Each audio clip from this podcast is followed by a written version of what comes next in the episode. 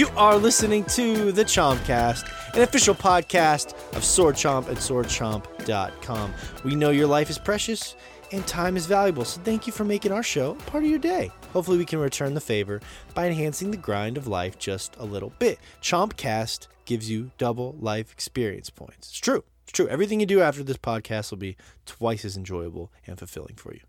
Promise. Every show is streaming and downloadable at swordchomp.com, of course, and uh, all the major places you download podcasts iTunes, Spotify, Stitcher, you name it. And please subscribe. Leave us a kind five star rating if you're on iTunes. It really helps us climb the charts and meet new chompers. And we'll talk about it more later, but we have a Patreon, patreon.com slash swordchomp. A lot of great tiers there. You can become a sword chomp VIP. I try to think of the most unoriginal way to start this I possibly could. War. War never changes. Except maybe it has? The console wars. Have they become obsolete? It's worth a debate for the topic of the show this week um, as we talk about the console wars. Do they still exist? And you, you, a member of Chomp Nation, our Instagram audience, chime in on the debate. And uh, this this is going to be a really fun one. In fact, one of the most popular hashtags right now on TikTok for all those TikTokers is console wars. It has 86 million plus plus um, hashtags being used for console wars. So you know the TikTok kids, kids these days are trying to reignite the wars of our mothers and fathers. Let me tell you, it's really depressing. Um, it's going to be a fun topic of the show. And uh, I'm sure Rich is going to tell us all about that book again, Console Wars. So, great book. Great, great book. Great book. Uh, yeah. Anyway, it's going to be a lot of fun. Um, we uh, one week till Shark Fever hits the gaming world, and we gauge listener hype with some of our polls. Tony Hawk remasters are finally making our hearts ollie with joy. Sucker Punch feudal Japan epic is almost upon us. Um, yeah, Sucker Punch's feudal Japan epic, Ghost of Tsushima. I'm sure I'm going to pronounce that wrong a hundred times before this is over. It's just a few months away. We got a really big, lengthy gameplay trailer I want to talk to you guys about. Mario gets his origami on. Me and Josh are moving. Yeah, me and Josh are moving. What? Yeah, well, you're just going to hang in there. I'm Shay is moving. un.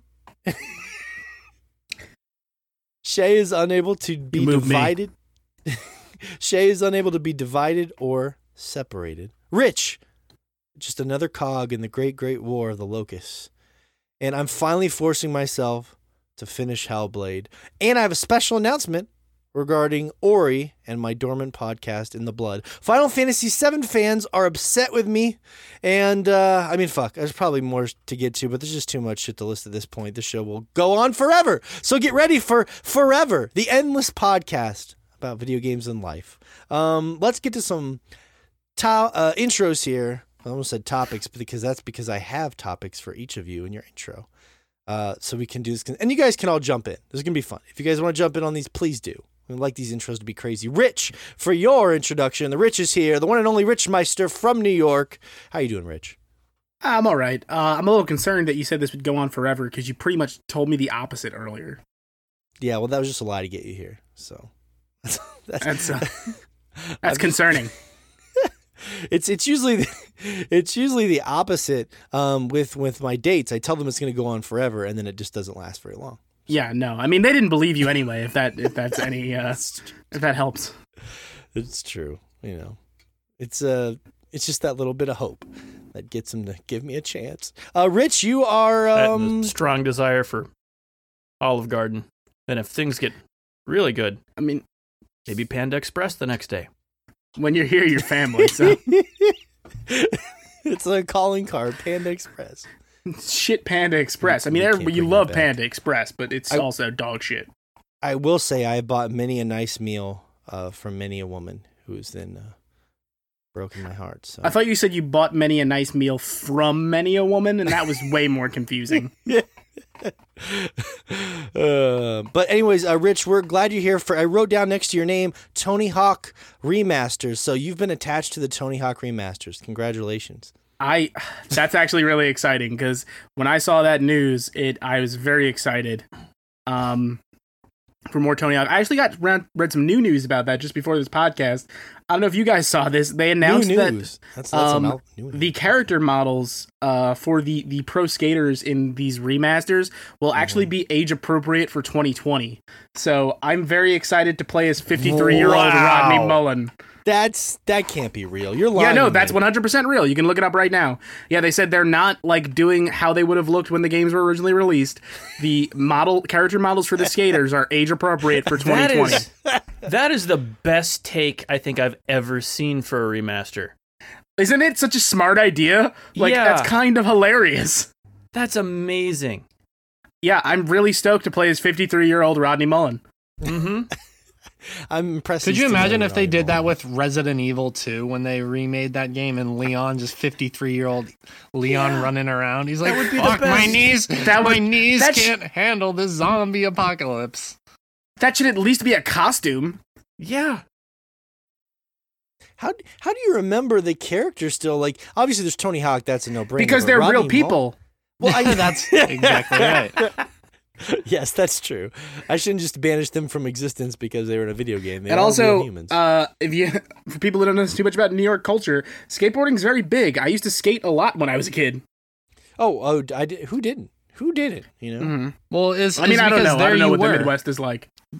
It's because there you Most were of our doing roads aren't everything you paved. can. It's, it's harder to harder to, to do around here. You mostly just don't put the wheels on and just kind of kick it on the grass. hmm Yeah, you're just holding on to what you were. Yeah, living back. I mean, I, I like the time Pretending- hit perfectly for pretending me. you were Superman. I was I was gonna be big. I mean, the way I looked at it, you know, uh, when I was skateboarding was like Bam Margera was famous, and like the best thing he could do was like a big acid drop. So as long as you weren't afraid that you were gonna get hurt, it seemed like you could do it. You know, I, w- I was joking with my Yeah. wife about that. I I used to ollie off of these giant loading docks behind uh, stores on this military base where I lived, and it was like frightening. But I, I would go down five or six steps. Never once sustained an injury, but I broke my leg swinging in my backyard. So that's just how life That's works. Makes no sense. Kind of the way of it. I mean, I remember like skateboarding was an expensive hobby that I did for so many years, and I used to break boards all the time. And like, I felt like my parents wanted to kill me when I was a teenager because I'd like come home and ask for money for new skateboards. Um, Did you ever do the thing, Rich, where you go to like CCS and build your own skateboard in the magazine and order it? Yeah, yeah. Well, not in the magazine. I would go to like a Zumiez in the mall and build it at the, the counter. Oh, that's just how old I am. They used to when I was a kid. no, it I know what you're talking about, Okay, but okay. like there were skate shops. I didn't need to do that.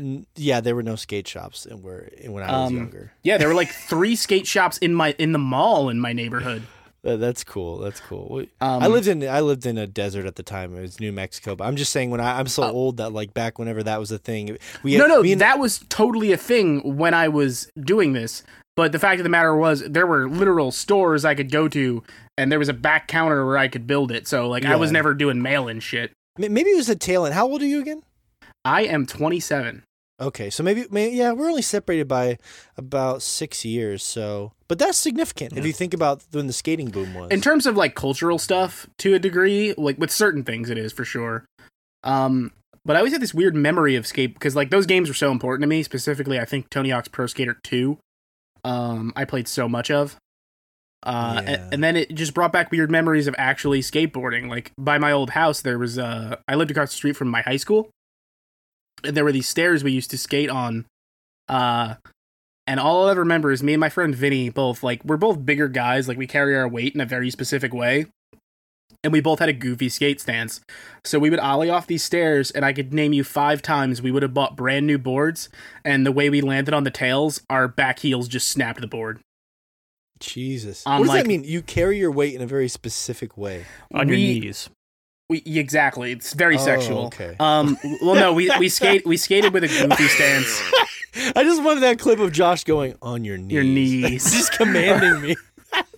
Like he's a fucking Sith Lord who's gonna have you blow That could be him. a Twitch audio right there. Yeah, there you Just go. get it deeper on your knees. Um, but what what I mean in that in that sense, Morgan, is like we both had like a goofy stance, so most Oh, okay, of, okay. of our weight was on the very back of the board. So if we landed wrong, the entire weight of our body would come down on like behind the the rear trucks of the board, and we would just snap the tail end of the board off. Yeah, yeah, Yeah, and, and look, I, I I'm extending these intros out a little bit for each of you because I, I want us to be able to talk about these games now. Um, I would say that yeah, the the best the best move I could do is I don't know about you guys, the best move I could ever do in my skating career is a pop shove it. I could do a real pop shove. It. I it. could do a pop shove it, baby. I could That do real long manuals. That was my favorite thing to do. Oh, manuals felt great. Um, and one of my Gri- favorite oh, thing- you know what felt great? What uh, what's it called? Grind? No, not grinding. Um, board slide. Oh, board slides were Grinding so still feels good these days. I- Grind- I- yeah, hell yeah. uh, I also had a friend I do, who, really. uh, admittedly, was like one of the. He was a fucking rich kid. Um, so he had like rails, um, that he would take out, and he had an actual like vert ramp in his yard. Uh, so we could actually like skate vert, and that was a very cool time in my life. And I'm gonna admit on this podcast, knowing he doesn't listen to it, he wasn't that interesting of a guy, and we were probably hanging out with him because he had this awesome ramp in his backyard. Yep. Uh, anyways, this is this is pretty cool. I think we're all uh, pretty pretty jazzed about it. The last thing I was gonna say about it, um, what song are you guys looking forward to the most being in here from your Tony Hawk memories? I mean, you got that you got that Goldfinger track, baby. I think everybody jumps to that. Um, and also, I was listening to the Spotify Tony Hawk 2 soundtrack, and when Gorilla Radio comes on, that's oh, yeah. when I have flashbacks to the character creation screen. Dude, I well, I was a Rage Against the Machine kid, so I didn't I didn't need Tony Hawk to get my Gorilla Radio on. But let me tell you, that's Well, no, that I, I love Rage Against the Machine regardless, but I that song in particular, I have this pretty big association with that game. Uh, with yeah, yeah. Uh, One of the weird things I remember as a kid is there was a there was God, someone can mock me. There was a Papa Roach song in that game I really liked. I remember there that. sure was. I skip the track every time it comes on that Spotify playlist. How dare you?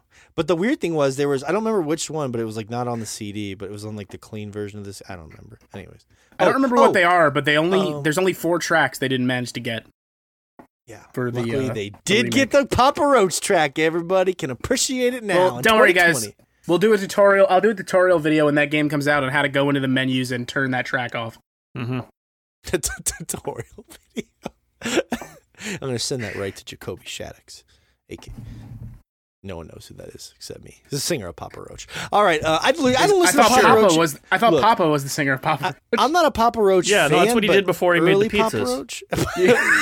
it was actually named after I think his You- grandfather. I'm not a fan of Papa Roach, but uh, you know I do know the lead singer's name. Good stuff. The first Papa Roach CD. Great. Thank you for being here, Rich. Shay Layton joins us, the professor from Japan. How you doing? Oh, hi, Uwu. Ooh, woo. He's bringing it in. Oh no, Shay, are you all white?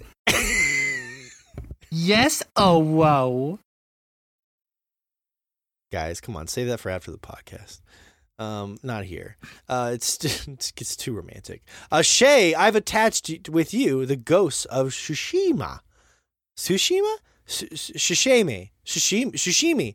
Oh, Shishimi. That's right. Ghost of The Shishimi. ghost of Shimi. Ghost of Shishimi. it's Um, it's the ghost of sashimi. Oh, perfect. Now that sounds badass. I'm not gonna lie. Um, I mean, just Carole unless you know what Baskin's- sashimi is, all of Carole Baskin's ex-husbands coming out of the ground. Um, I don't think you. Can you Google What? sashimi real quick and try and redo that joke? well, because they were ex, you know, she turned him into tiger sashimi. Do you think? That was Let's just joke. move on. Let's just Eh. move on. Yeah, yep. Um, I'm great. Um, glad to be here, ready to talk about video games, and um, yeah, and oops, all anime. I don't even know why how I Oops. messed that up. Um, yeah, Shay, I've attached that game to you just because you live in Japan. So I'm sorry, Uh, but that's that's your. Did you So watch you know the a lot of gameplay trailer? samurai. Yeah. Did you watch the gameplay trailer? I have watched some. I haven't watched the newest one, unfortunately. Um, I've been trying to cram some gamage before this podcast, and I was doing a ton of editing this week. I, um, I was editing some of the new Chomping After Dark material that we're going to be rolling out here next month, and uh, figuring out figuring out all the logistics with that. So no, I I didn't make any time to do that, unfortunately, but I'm I'm still excited for the game. I watching the other trailers that I've watched. It's really exciting to me, and I one one of the biggest things that's probably going to haunt me for the next few years is, uh, granted they're different Those gameplay ghosts. styles, but I loved Sekiro, but I just I'm not good enough to play that game. But I just love the the world in Sekiro and Ghost of uh, Tsushima looks very beautiful and just mesmerizing and captivating, and that's what I'm most excited about that game. So yeah, I I'm absolutely ready for that game. Yeah, I'm sorry. do The. I, there was a little lag there, and it's not your fault, Shay, because we these are the things we fight. But Josh, I did think that was a well timed joke. Hmm. Unfortunately, the the lag does not care. The It's lag. Oh no- no no no no no no you you you're you're mistaken. I didn't care. I ignored it. I purposefully ignored it. The ignored timing wasn't the problem. I purposefully ignored it because Josh's mission is to always get me to crack. So if I stop for every joke, I will never get through a sentence. Mhm. Well, you know, we we we could be here all day. It's the Forever Podcast. We talked about that. We don't need to finish sentences. That's true. It's it's Full like circle. that time that Goku went into that hyperbolic time chamber, and for him it seemed like years and years to try and train to get to that next level of Super Saiyan. But without that, Gohan never would have been And for able the to defeat watchers, it seemed like years and years. That's true, and that's part That's of the true. magic of it. It was Yeah. really immersive. Mr. Popo's a problem. Absolutely. He is, and I think that led to, you know, if Aang hadn't made his mistakes uh, with fire, he wouldn't have learned to be compassionate and become a true avatar. I started watching Avatar again today because it's on Net- oh, it's on I thought that Netflix was now. the James Cameron one. Damn. No, like the one people like. Well, so so Morgan, when ninety five percent of people say Avatar, they mean the Last Airbender. Just as a heads up. It's very confusing for me. I don't like that. Just call it the Air Blast Airbender. Okay. well, no, because then people think of that terrible movie M Night Shyamalan made. God, it's just and look. Okay, we don't have time to get into that, but it, it's the names are unfortunate because yeah, you know. Are they? I'm just saying, you got people like me that are confused. I Well- Avatar. I don't Well- think there's nothing we can do about you being confused, Morgan. Yeah. Well, I will say this. Look, I've been to many parties and had many a conversation about Avatar. The first thing that happens is when you go, if you say anything about Avatar, people go, "Are you talking about the movie or the the an, or the anime?" You know, so that's like, never never happened to me before. That's not true. Thank you. Yeah. That's true. We know It's better than to talk true. to talk to somebody who wouldn't immediately go to the proper answer. I was waiting in line in Disney World for the uh, on the Avatar ride, and when I brought up Avatar, they still knew I was talking about the anime. hmm My wife really likes that anime, but I don't know anything about it. So It's really good. It's honestly, it's very good. It's on Netflix now. I highly recommend you watching it. It's on Netflix. Maybe my wife will probably force me to. As of watch it. today, it was added to Netflix today. Really today? Yeah. Oh, okay. Maybe if I watch that, I can really get caught up on the lore and everything, and then I'll appreciate the the mediocre M Night Shyamalan movie even No, more. you won't. In You'll fact, hate it more you'll hate it. Yeah, more than ever because it's bad. Maybe it's just a because it'll be even more like baffling how he managed to screw it up. It's just a reimagining. Except they didn't call Sephiroth Sephiroth; they would have called him Cypheroth. You know, because they mispronounce all the names, right? Yeah, Didn't that happen in the Yeah. last Airbender? Did Yeah, Yeah, no, which yeah, like there was. Yeah, yeah. it was like Tim Burton making names. Batman. Yeah, Like You know, he's like, I'm not really gonna do any homework here. I- but Tim Burton lucked out and actually made a pretty decent movie for what it was. yeah, yeah. yeah. I No, he made so, he made too. the best one. Yeah, no. Um, I actually, I gotta say, when it comes to Batman movies, and we're gonna even get laugh about that, Josh. if we're gonna get the best one is the first Nolan one, and no, Batman Begins is the best Batman movie. Yeah, Yeah, Batman, Batman Begins is my favorite Batman too. I think I still think they kind of botched uh, this the ending of that movie because he just kind of rushes through like the death of the Scarecrow and all that stuff. Well, But he doesn't die. I, know. I In yes, fact, you're right. he appears in crazy. The other two Nolan films. Well, I like the way he he's taken down in the movie is like five seconds long, and it just felt really cheesy and dumb to me. And I, Well, he was never meant to be like the pure, like Ra's al Ghul was the pure antagonist of that yes, film. and that he part didn't was even that- know it was the Scarecrow yet. He was just Until- some guy, and Like the the moment you're talking about is the Oh, moment he becomes the Scarecrow. I knew he was a Scarecrow. Yeah, we know you. Uh, the- No, no, it was. Yeah, I've read a comic book. I know who Jonathan Crane is. That's yeah. The point was that he didn't even know he was a scarecrow yet. That was that was you know, getting his shit rocked by Batman for you Yes, know, that's for what true. he but thought was no reason. I would like to think of it like you're saying it's like an origin story for the Scarecrow, which it was. yeah, But and it's but it's he- way better than you know the origin story for the Joker that no one actually wanted, and somehow we got. Yeah, the really confusing origin story that kind of ends going nowhere. And although people like to talk a big game about the Dark Knight, uh, is the Dark Knight? I'm sorry, Dark Knight Rises is the worst one. I couldn't even remember the name of it. I- um, and it's an enjoyable movie, but my main criticism always of it is I'm like, yeah, but it's not a Batman movie. It's a Joker movie, and Batman happens to show up a couple of times. Yeah, it, yeah, it's it's the good Joker movie. It's still not just- as good I as also- Batman Begins, but it's the good Joker Oh, movie. It's the good Joker movie. Oh god, I feel like we're in a small camp, but I totally agree with you there, mhm. Josh. I I, I think, walked out of think- I just Joker want you- in theaters and went, I didn't need that. I, I want you. I want you to just say this publicly right now because I think Joker is one of the best movies ever made. I want you to No, say, we, we we understand. say say publicly that you think Joker is not just just just right now, just so we can transfer a lot of that Final Fantasy VII Sure. haters over to the to the I- Batman hater. Don't like Joker. I, as someone who really likes the Joker as a character, I think that movie does the character terrible injustice. And also, like, I mean, I've seen The King of Comedy. They already made that movie. They didn't need to pretend it was based off a comic book. All right, well, you've transferred all of the haters away from me, so thank you. I appreciate that. Nah, they'll come back for you. There's still going to be people in my camp. Um, And I'm here for you, baby. Very strange, very very interesting uh, take Yeah. to have. No, I Um, mean,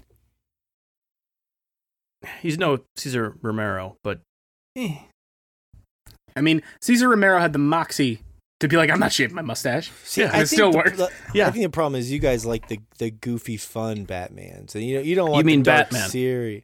Yeah. You don't want the hyper. also, I mean, I, I read a lot of. Batman comics, and it's not about the hyper serious stuff. In fact, if you really want to get into comic lore, at this point, there's a comic coming out called Three Jokers. Um, because in the, the comic lore currently, it's established that three different people have been the Joker over the course of history, which are why you have such radically different behaviors from the character. Jeez. Well, yeah. I mean, I I'm not deeply entrenched in that stuff, so for me, I'm just sort of like, oh, this is an interesting. Welcome know, to Oops All Comic character Books. study. mhm. You can only pivot this podcast so many times, Rich. There's only I- so many I- pivots one can have. At least three. I got at least three in What the next couple of years. what if every week it was oops something different? Oops. All Oops, all books. vitamin supplements. Oops, all vinyl. I thought you were Uh, saying vinyl you said yeah. vitamin supplements. Like, Just make it something weird. Um, yeah, It's not rich. He doesn't care about vitamins. you don't know what I am. but he does like he does like vinyl. Um, Joshua is joining us here. Uh, I was I was just kind of having fun on that conversation because Shay ran in the bathroom, but he's never coming back. So uh, I'm just gonna move this along. Uh, Joshua Fowler's here from Michigan. Uh, Josh, I've penciled in. Well, first of all, how are you doing? I'm all right. I'm all right. doing all right. It's good. I'm contractually obligated to ask you how you're doing. It's it's in my contract. Yes, yes. He's yeah, all doing right. doing all right. A little little tired. My my sleep schedule has been off. Like uh, we- we- I Mhm. mentioned this a couple times over the last few weeks or so, but just yeah, with without stuff to get up for in the morning, I just don't, and so everything has shifted later and later. Um, to the point where I'm just yeah, I just I don't think I've been to bed before two thirty in at least a month. Jesus. Slightly Jesus. envious of that. Yeah. Yeah, me me too. Um, but do you do you sleep in pretty good? Sleep in for a good while? Sleeping all right. Decent, Okay. decently. But everything has shifted. Josh, I've penciled next to your name Mario the Origami King. Is that what it's called? Paper Mario. Paper Origami Mario, the King. Origami King. hmm Um, So excited about that, especially that it's this soon. Can't, can't believe they've never had origami before in Mario. This seems like a Well, it's shocking. to there's me. been regular Paper Mario, Thousand Year Door, Sticker Star, Super Paper Mario, which isn't a real Paper Mario game. Yep. Mm. I've I've never played a paper. Josh, tell me why. How, have you played all the Paper Mario games? I've you a Paper Mario no, connoisseur? I missed. I know I missed the last one. Um, Sticker star. sticker. Yeah, I, I didn't. I didn't get around to that one. Um, Stickers. Oh, But yeah, that uh, one got received pretty poorly, didn't it? It was all right. yeah, I reviewed it for some outlet. Okay. Yeah, I didn't really remember one way or the other. It was just for some reason I think we were busy with something else at the time. I'm sure. I'm sure we were, but um.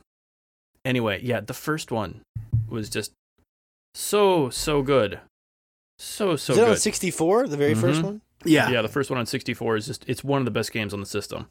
Did was that graphic style, the art direction, able to kind of transcend the shitty, blurry 64 look? No offense. I mean, I loved the 64 at the time, but you know what I mean, I- like because it looks very unique and different. Like it's 2D like- art on the 64 looks great because the system can like, and it, it is like Yeah. that faux 3D yeah, the yeah, paper yeah. stuff.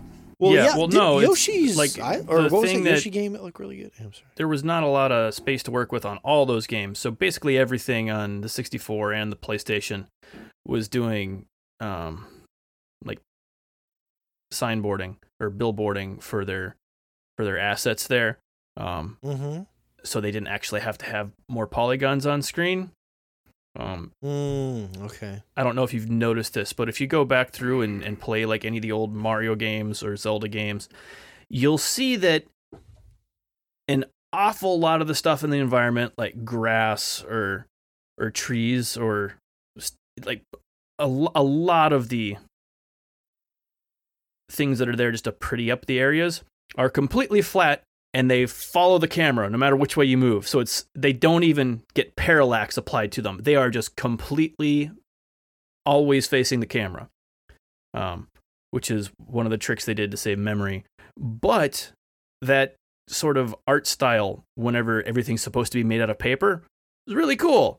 Um, like they ended up making a lot of um, really impressive art because it was all supposed to be flat, and so they could lean into it uh, instead of having to try to make things look like they were more realistic than they actually were. Yeah, that's cool. That's that's good to hear.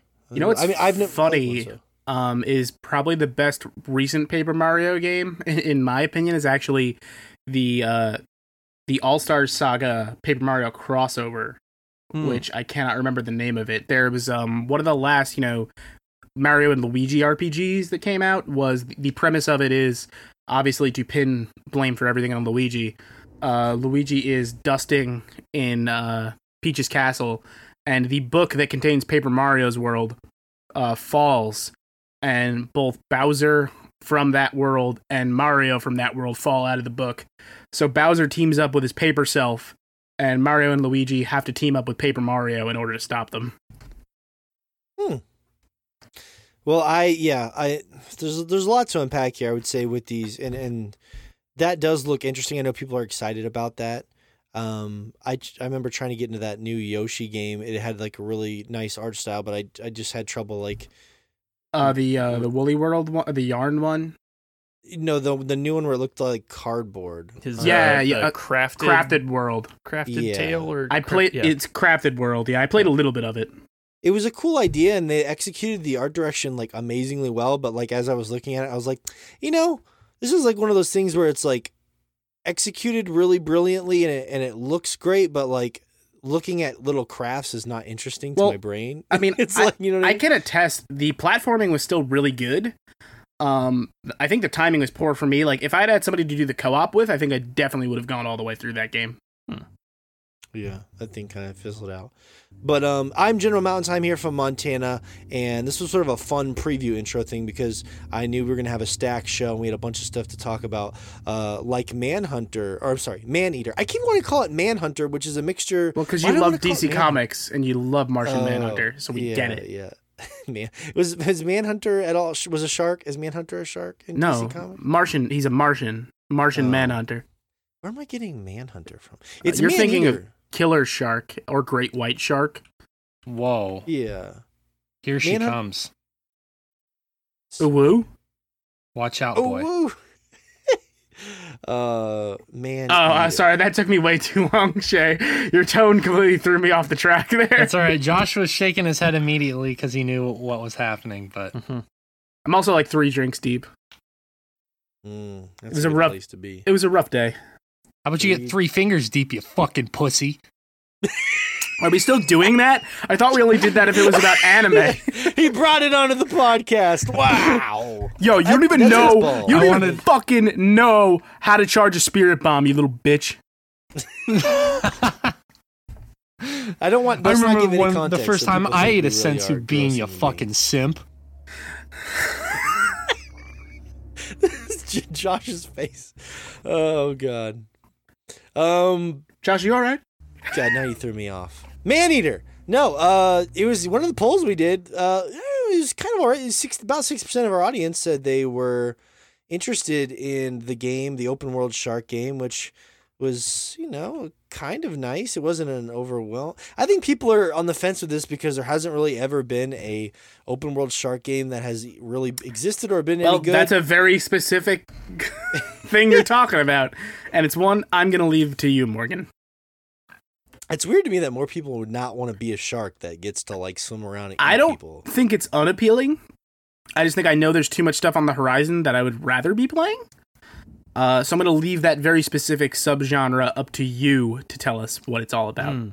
Yeah, I think it's that, and it's more of like people are tepid because it's like, okay, in theory, that could be cool, or it could be hilariously trash. So people are just tempering their expectations and just waiting for more information to come out. So, I mean, that's the benefit of us doing what we do because.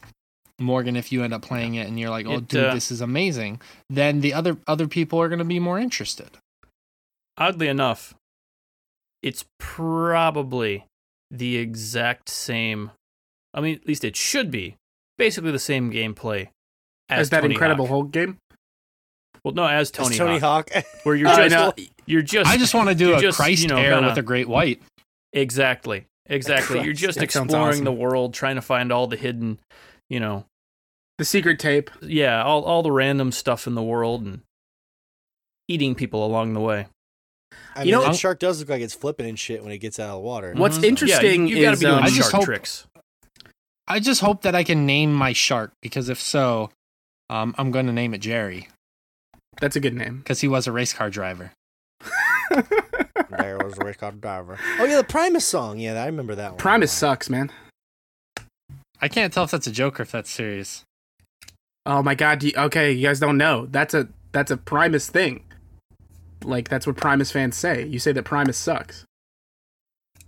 That was a test and you failed. Shay, you missed. A, you'll have to check this out. You missed a lot of terrible things that were said when you went to the bathroom. Also, Primus. I mean, they have one of the most legendary bass players You're ever. you're but miss you're missing the point, Morgan.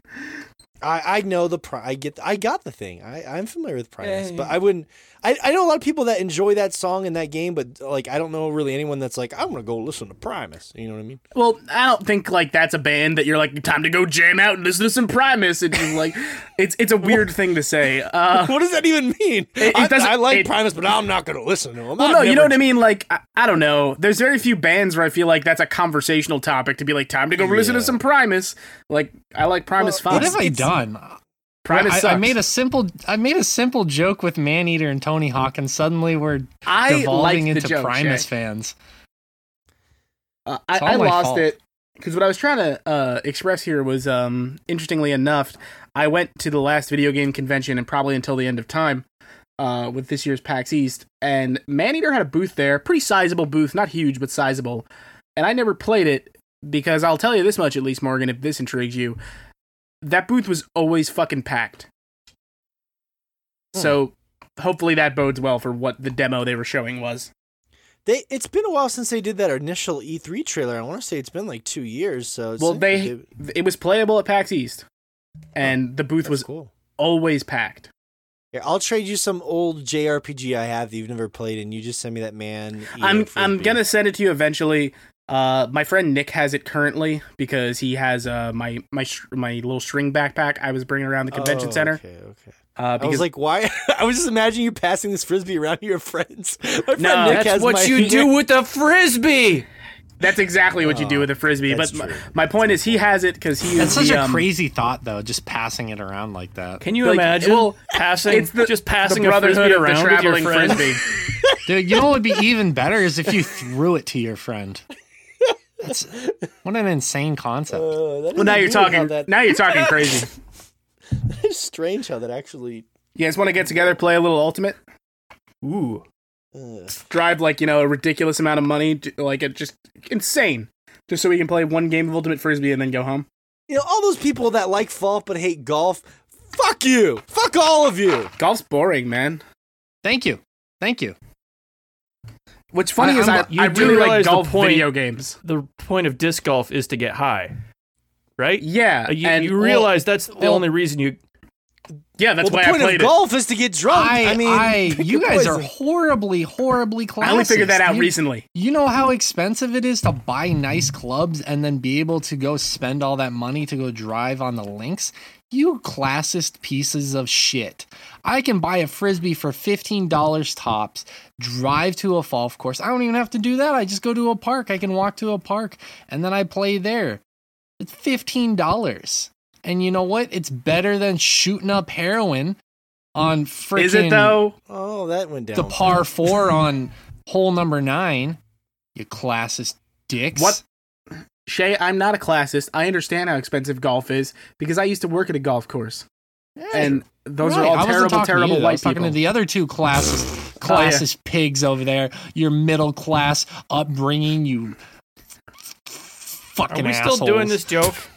I think so. What I'll tell you though is when I worked on a golf course, I worked It's in hard uh, to tell, Josh. I worked joke starts in maintenance at a at a Long Island country club. And Hmm. what I'll tell you this much is, uh, when like tournaments were happening, they would let some of us leave work early so we could go caddy. And that is some of the best money I've ever made in my life Yes, to do is. fucking nothing. Yep. You go for a walk and they give you fifty bucks. You go for a walk, hand a man the thing he asked for. He hands you two hundred dollars and then promises you two hundred more if you do a good job at handing him the thing he asked for. hmm Well, I mean, yeah. You, guys almost brought out the caddy nerd in me where I'm like, I used to Caddy nerd? Or you like, you know, you go around the course and like make sure you knew the exact distance to the hole from different angles. I have and- no idea what you're talking how- about. I what I would do is I would follow a really rich white man around, and he would ask me for a club, and then he'd hand me two hundred dollars. And I wasn't a caddy fanboy. I was just like, you can make four hundred dollars doing this. Yeah, it is. It's not bad. I did Um, not know being a caddy nerd was a thing, though. I caddied in a tournament where Ray Romano played. I was not Ray Romano's caddy. Hmm. That would have been a great story. That doesn't make you a thanks for- nerd. That makes you a bystander. Pretty much, yeah. yeah. Uh, Shay, I will say this. Um, as Creed would say, you know, if you're paying fifteen dollars for a frisbee, I need to get you a new frisbee guy. So that seems like a lot for a frisbee. That is a lot. Um, really? I mean, you spend a third of that on a cup of coffee at a Starbucks, and you're saying How much is lot of money? heroin? I don't I know. mean, I couldn't tell you. Montana. Montana, it's really a, a meth market. Um, anyways, that that game looks uh, it looks interesting to me. Yes, I will have a full breakdown probably on the next podcast. You're having a full impression. breakdown right now. I know, Josh. I told you. I don't know why. I had this feeling. I told you this week's gonna be worse to edit for you than last week. I I told you. I don't know why, but I just had that feeling. No, I think it's been all right. Um, Really? We're like 40 minutes We've talked deep. About video sure games happening. for all of five minutes. the, see, that is not true. Every single one of you talked about a game. We talked about Ghost of Tsushima. We talked about Tsushima. uh, Tsushima. What? God damn it, Ghost of Tsushima. Um, we talked about Mario. We talked about Tony Hawk. We talked about Maneater. All we've done is talk about video games. It was an illusion. That's definitely not true. I'll tell you my hot take is that I think I might avoid Ghost of Tsushima because uh, You can't Uh, pronounce it. You have to be able to pronounce it in order to play it. yes, I, I I just don't want to bring that on myself. I think I think it's probably gonna be one of those games if people like it, they're gonna call it by its like abbreviation, like they'll just call it Ghost. I think they'll just call it Ghost. That's what my I predict because no one's gonna walk around and say Ghost of Tsushima. Ghost. They're gonna say Ghost. No, I'm going to say Ghost of Tsushima. It's really not that difficult. maybe G O S. No. But then that almost, that's almost Ghost. It's G I'm just going to say Ghost of Tsushima like I'm It's doing right two. now. No, I, I, I don't want the angry mob to be out because I don't feudal Sekiro is the closest I've ever been to liking feudal Japan. It's just not my thing, so I don't want to play that game and just be bored and have people hate me for it again on the internet. So he doesn't like feudal Japan. Fuck this guy. Yeah, I Um, agree. but- Fuck that guy. it does look pretty. Look, Sekiro is like if you want feudal Japan, I if Sekiro wasn't so goddamn hard, it's like a much cooler. I watched that whole 18 minute gameplay thing, and I'm telling you, it looks beautiful and very generic. And I hope that the actual game proves me wrong. I hope. Didn't you that like it Death Stranding? awesome. what does that have to do with anything, Rich? nothing, nothing. I just What like does that have to it do with anything? Even weirder, the one thing you probably couldn't say about that game is that it's generic. Uh, so yeah, like if Ghost Tsushima had like a whale flying in the sky, then you'd be down. now, well, I mean, wouldn't you? Come on. nah. What kind of anime expert are you? You don't like whales flying in the sky? How about Linkin Park videos? We're gonna talk about Linkin Park later. Um, topic of the show. I that prefer was we didn't. We got. I forgot to tell you guys. We had a Linkin Park poll. It's a special day. This is gonna be the best show ever in the history of the podcast. I'm glad you're here. We're I'm already glad like an hour listening. in, man. What do you mean it's gonna be the best show ever? And you know what? I promise you, we've hit a lot of stuff that people genuinely wanted to hear us talk about. Um, I'm having fun. and now I'm ex- exasperated. Uh, if you want to support us in, in this endeavor of creating the endless podcast, please go to patreon.com slash swordchomp. Um, we have all sorts of incredible tiers. I'm going to tease one of our spoiler podcast tiers at the end of the show when I talk about Final Fantasy VII, but it's going to be at the end because I don't want it to spoil anything now. And VIP is a very special honor that we bestow for everyone who gives us $5 a month, and you get access to a top secret Instagram page and more. So check it out. Like our Discord channel, which is part of that, and also just $1. And our Discord channel is amazing. It's a lively place where chompers can get together and talk, and it's, it's a family, it's a friendship, it's, it's a community. It's like Olive Garden. When- yes, yes, exactly.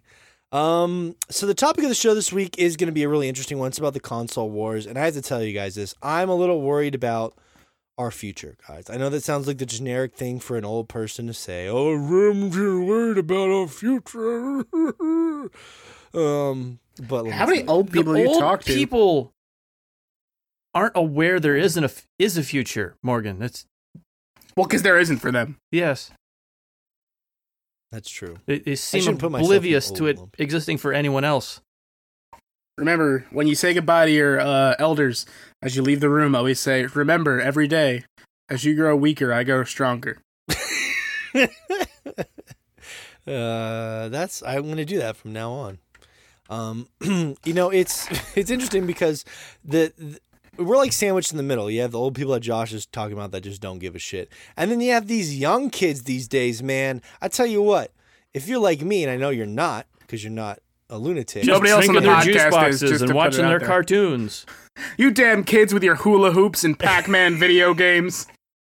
if you're like me and you spend one day a month on TikTok for about 17 hours straight, um, absorbing the What? strangeness of our youth. If you're like me, and You- What are, you, what are you trying to accomplish, Morgan? Yeah, I went on TikTok once this week, and it was because I read an article about that Papa John doing a, a TikTok, and I wanted to see what the fuck Papa John's house looked like. Hey, that's as good as reason as, as any. I don't. I don't. I want to see what Papa. No, but I. So this is fascinating to me because I hadn't been on TikTok in a while. I've been trying to curb that addiction. Um, You when were you addicted to TikTok? I feel like I don't know you. we'll talk about this later. Um, it's a sad place. It's a scary place. You go to TikTok, you're confused, you're frustrated, you're grossed out, you're aroused. It's a little bit of everything, and you can't stop. Um, but one of the most popular hashtags on on TikTok with these young kids is the console war hashtag, and I had seen a lot of those. So when Shay we mentioned this topic idea in in our um, uh, Trello, whatever you call it, Trello Bored. It's a board. Board. Yeah, board. Trello board. Storyboard. Um, I just immediately thought of that, and I spent like the whole night watching all these really, like that one offensive one I sent with you guy. That guy's pretending to lift weights, and he's like lifting all these strong weights. And he's like, I'm a PC player, and then he lifts the weights more, and he's like, I'm an Xbox player, and then he takes the weights off and he jumps on it as if to shove it up his ass, and he goes, I'm a PlayStation 4 player, which is both, you know, immature and also offensive in a lot of ways. Um, and that's kind of you know where it, it comes across like they're trying to, like the same crowd that is making those immature videos is the same, same crowd that's like kind of hyping up this stupid console war thing um, but it still does seem to exist on a very sad i'm worried that the kids are trying to I keep don't- it alive think it does. Um, and I'll tell you out out the gate, I don't think the console wars have ever, in that explicit nature, existed. I think there's this sort of um idea that's always in the younger generation of like, which console you're gonna choose, which console you're gonna choose, but like. In my adult life, I've just like since my early 20s, I've just been like, I'm just gonna get both and this time specifically i'm like well i'm not going to get the xbox because everything i've read about it seems to suggest that i own a pc and i don't i do not need this machine Mm-hmm. Right. I I view it as like as as a child when you're younger, you're figuring out what what kind of stances you want to take in the world if you want to take stances at all. I remember as a child uh during the um the Bush uh him getting reelected for his second term. I remember uh, uh I had a girlfriend at the time and her- her friend comes up to me and she's like who are you going to vote for? I was like, I can't vote. I'm, you know, like 12 years old. And she's like, yeah, but who would you vote for? And I was like, I, I don't really know. I, I don't, I don't know enough about either one of them. And she's like, well, this person said if you don't vote for this person that she's going to break up with you because she can't date someone who uh, would support the opposition. And I was like, I'm just out here trying to f- fucking have fun and live my life, play basketball, do kid shit. Like, you know, I, I'm not, I'm not what a ready brave to stance for that girl to take Right, exactly. And I think as, as a child, you're just you're looking to test your boundaries, figure out who you are and what you want to believe in in the world. And that bleeds over into this kind of conversation of like a console war or console versus PC, but I don't know, as an adult, I I have found myself not really giving much of a shit unless it comes to exclusives. Exclusives i exclusives and um price are i think the two biggest dominating fact well those two and knowledge i would say are the three dominating factors there. Exclusives being the number one um choice there. And and i believe with xbox um having been owned by microsoft bringing so much of its titles to pc it's in a mm-hmm. lot of ways lending itself to be less viable. Xbox is less viable as a choice if I can get everything on PC, unless I can't afford a PC or I don't have the knowledge to run a PC. Then, yeah, Xbox is definitely more viable. But as an adult, I just I find those wars, those discussions tedious and annoying. Like granted there have been times in the past where people on this podcast even um, more than one person have advocated for playstation at one point or they've advocated for xbox at one point and it's it's just tiresome because exactly like rich said it's like i can eat i can own those consoles because i can pay for them. Thankfully i'm financially in a place where i can pay for them. Um, unfortunately there are other people who aren't able to afford that and you know that's unfortunate for them and I, I feel for them. But like when i when i hop online and i see those arguments it's just it's so annoying and tiresome. And like the memes aren't even funny. It's it what's funny is the people making them and the people believing in them because it's like bringing that sports team mentality to gaming. And it's like okay well gaming's mainstream at this point if people are having sports team mentality about it which that to me that's the funniest aspect of the console wars Yeah. Yeah, I mean I agree with you guys. I mean I don't I don't really I wanted to get on here and just be like, yeah, the console wars don't exist. This is stupid because I'm like you guys. I I buy all, but I think we're in the minority, right? Like we buy multiple systems because this is our. I don't. Well, I, our I don't think we're in the minority. Honestly, I think like you'll you'll find anyone with a disposable income who like games in any big way is is kind of doing the same thing we're doing. There's more, yeah, yeah. I agree with that. I think I- there's definitely, yeah, yeah. I have a question, Morgan. Have you kind of changed your stance from last year? Because last year I know you were very, very big pro Xbox, very much so. So have you changed your stance this year? Well, I thought a lot about that. It's it's not necessarily a changing of, of the stance, but you make a good point because I was very high on Xbox. You, and like you were, you were, you were very, you were very. To be honest, to be straightforward, you were very intolerable last year with your incessant Xbox praise and pushing it on us. Like Xbox One X is the best looking console, and you know if things were on the Xbox One X, and it did get intolerable, and that's why I'm asking you before I just sit here and flame you because like if you've changed your stance, that's cool, um, to your benefit, as it is to ours.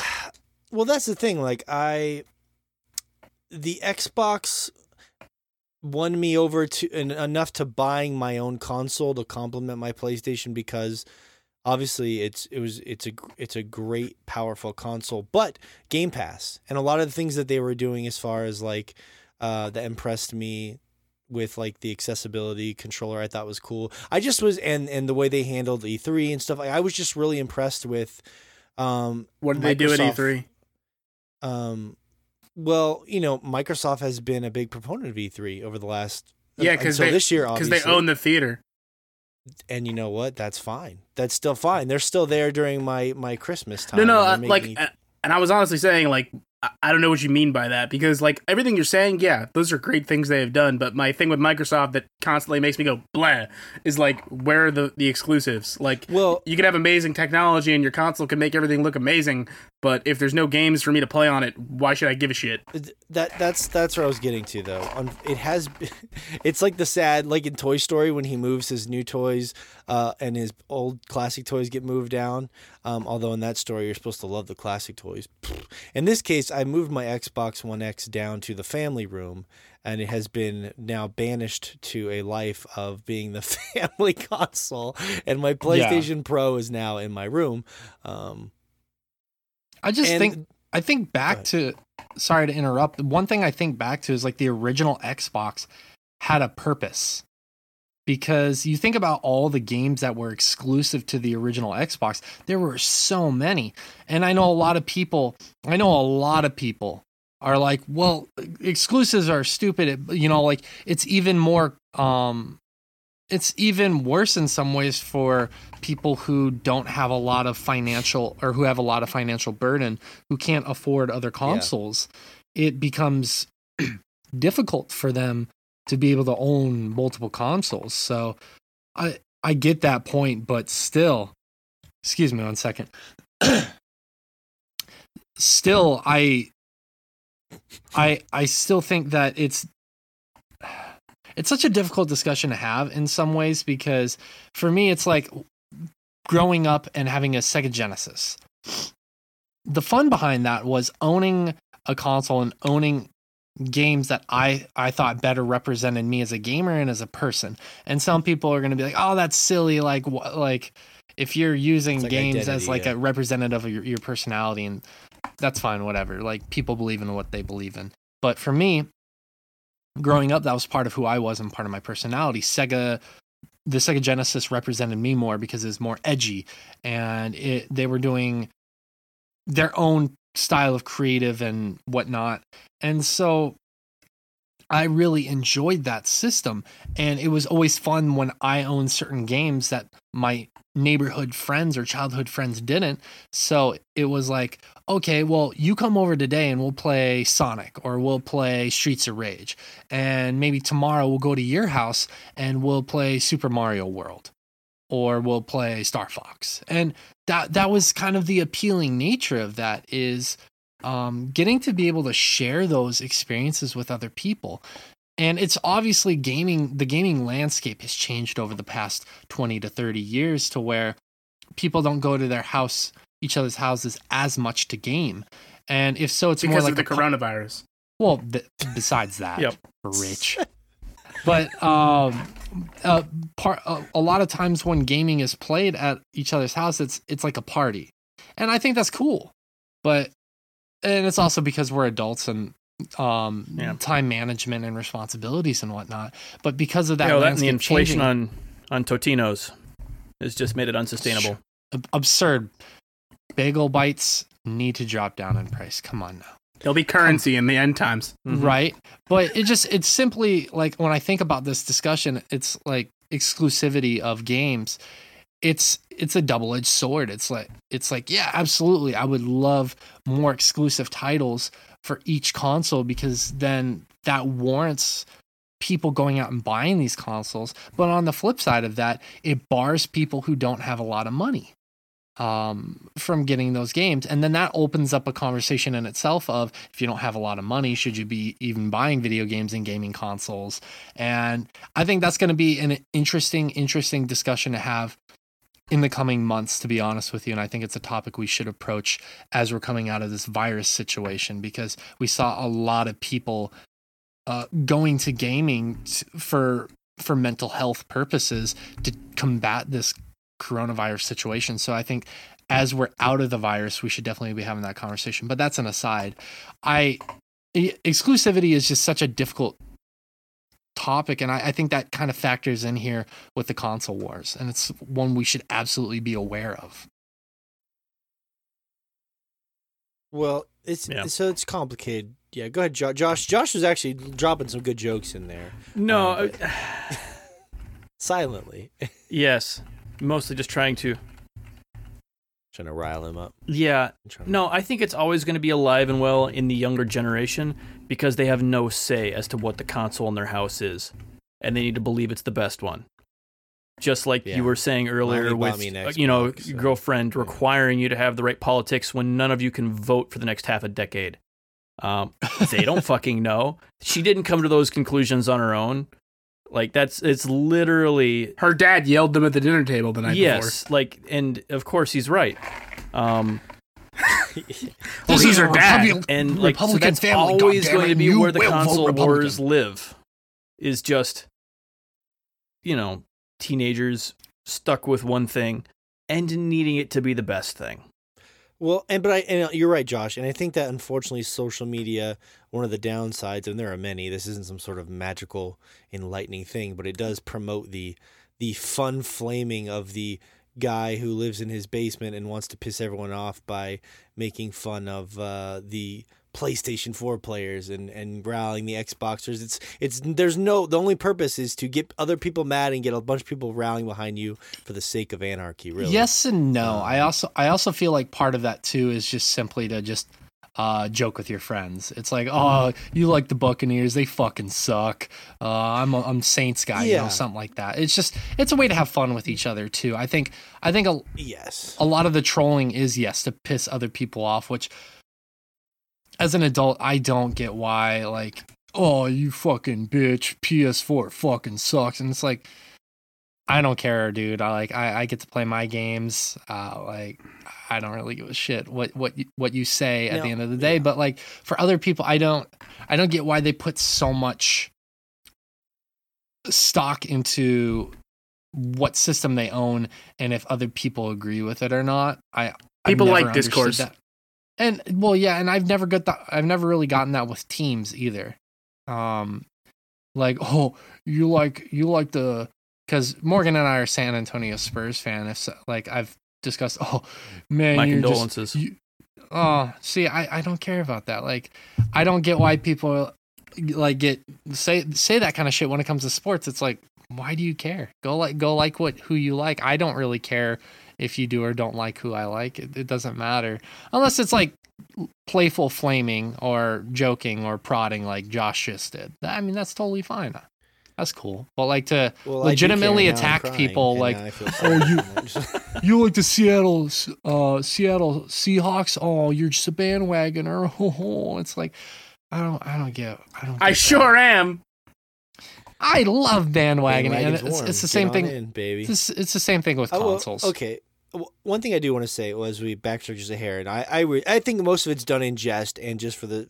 I don't really, but here's here's what I do think is there's kind of a a hidden subtext to everything that I I do feel that when if someone comes to me in social media and they they want to know like what if a system is worth it or if I have a friend or family member that wants the same thing here's the, here's the the reality of how I view these things as someone who's entrenched in this industry I always try to get a, a handle on their tastes like what they're into but I will tell them I will be like look I was really high on the Xbox in 2018 for all these reasons I mean I thought Sea of Thieves was magical. Game Pass is great, and it gave me the best way to play this game. I loved Red Dead, but if you ask me right now, I'm really high on PlayStation because the exclusives have been so good that I'm sort of on a reverse swing. And then I look at where we're Yeah. where we are right now with other games coming out like The Last of Us 2 and now that I'm getting some more platinums they've sort of sucked me into their thing I personally enjoy those more than achievements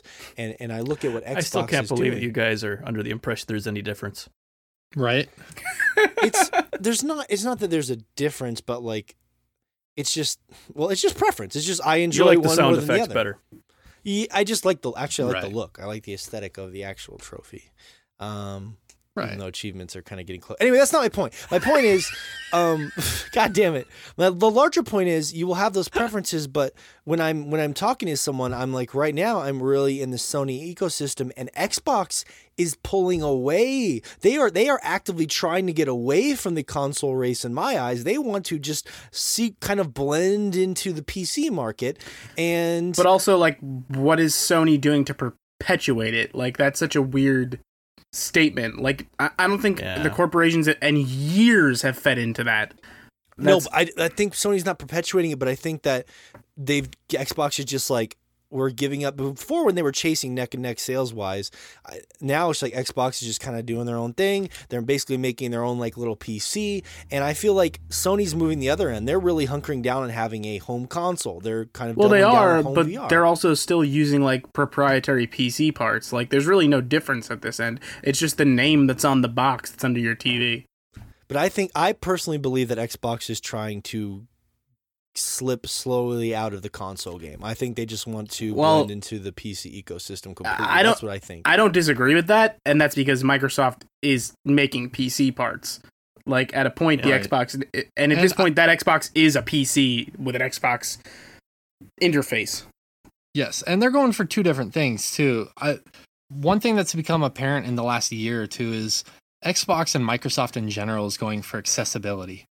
Um, they they want to be able to bring as much as they can to you as easily as they can, and I think it's been smart. You had mentioned Xbox Game Pass, and I think that's a really it's been a really good choice for them. It's something that Oh, Game Pass is brilliant.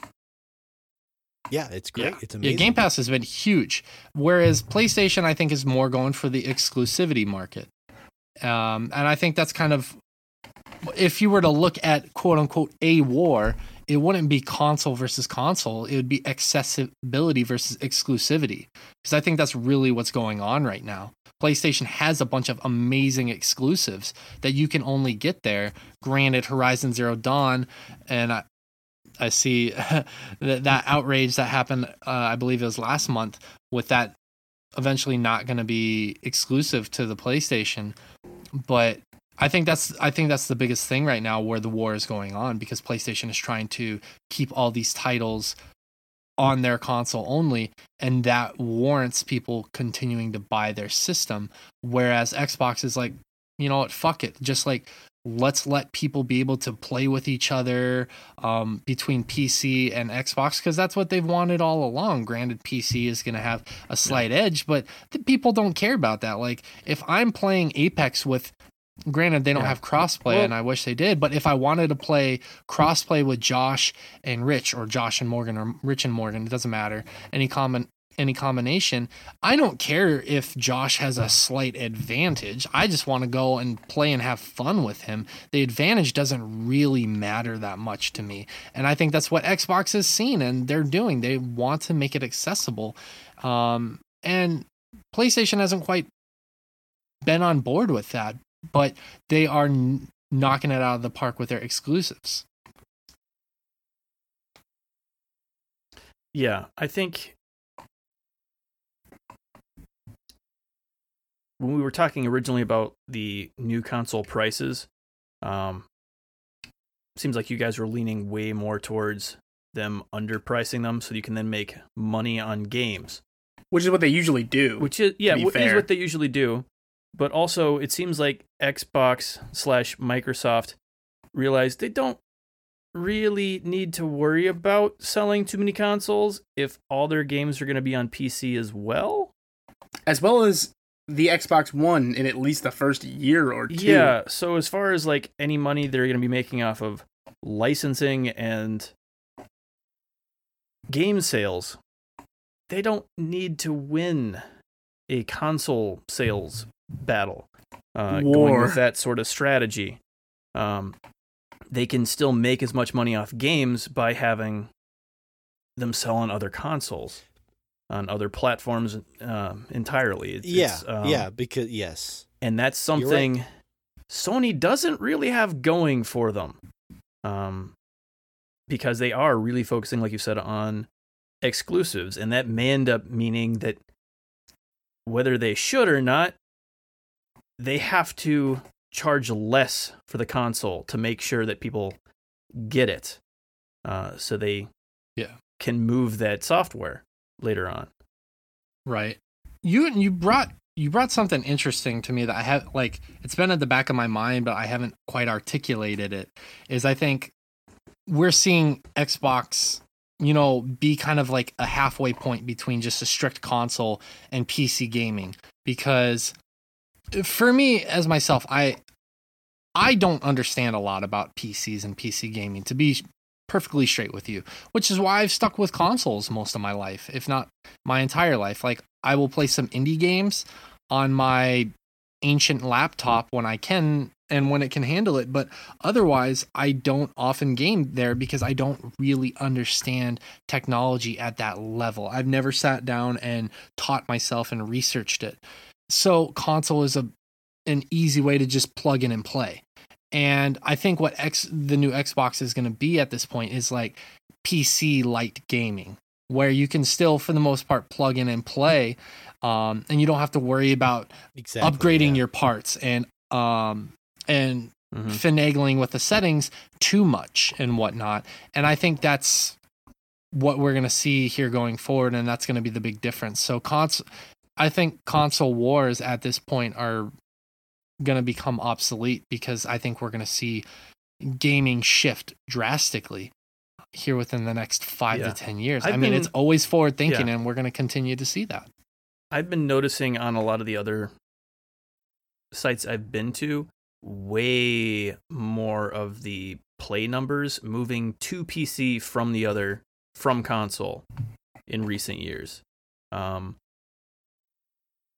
and I like, I think a lot of that is just the market expanding in general. Um, but yeah, I think I think PC gaming is more expe- accessible than it's ever been, and getting more so. Um, but yeah, there there always needs to be some sort of entry point, and and like you're saying, I the Xbox having a lot of the same games as the PC is kind of an interesting way. And if they start pushing more and more crossplay like they have recently, like we played a ton of Sea of Thieves cross-platform that way um, if they push more and more of that so you can make friends who play games on one or the other I, I think the idea of just building a community that that is strong enough um, i think that's a bigger thing almost than than even games in a lot of ways is just well i'll play whatever as long as i'm playing with my friends um, I do think the crossplay will be basically the standard for most things going into the next generation. mhm. Yeah, and and Phil Spencer, who's one of the, one of my favorite people in the industry, and he uh, for Xbox on the lead of Xbox, um, he I don't I don't know what his official title is, but like lead director or what have you of of Xbox. I'd have to double check on that so I don't sound like an idiot. But he he has come out and said a. I will say this, just so not to play devil's advocate on my own point. He has said in interviews, I believe, that he just loves the idea of coming home and sitting there and turning on a console. I think that he just likes the console experience. So maybe there'll maybe there'll always be something hanging around. But he also has rejected adamantly the idea of a console war, and I feel like that's of, Yeah. of course if you're getting obliterated you want to reject the console war and you want to move away from that and the smart play for them is what they're doing they're s- they they know that it's trying to catch PlayStation forever in some sort of silly race like they used to do Well, is silly that's and the they don't Um, uh, yeah, sorry to cut you off there. I mean, that's the thing. I don't think any of these companies are in a place where console war is a realistic thing that ever needs to happen again. They all have a market. They all are selling enough where it's not like some silly competition where you know mm-hmm. year to year they're like, if we don't sell enough, we're not going to survive.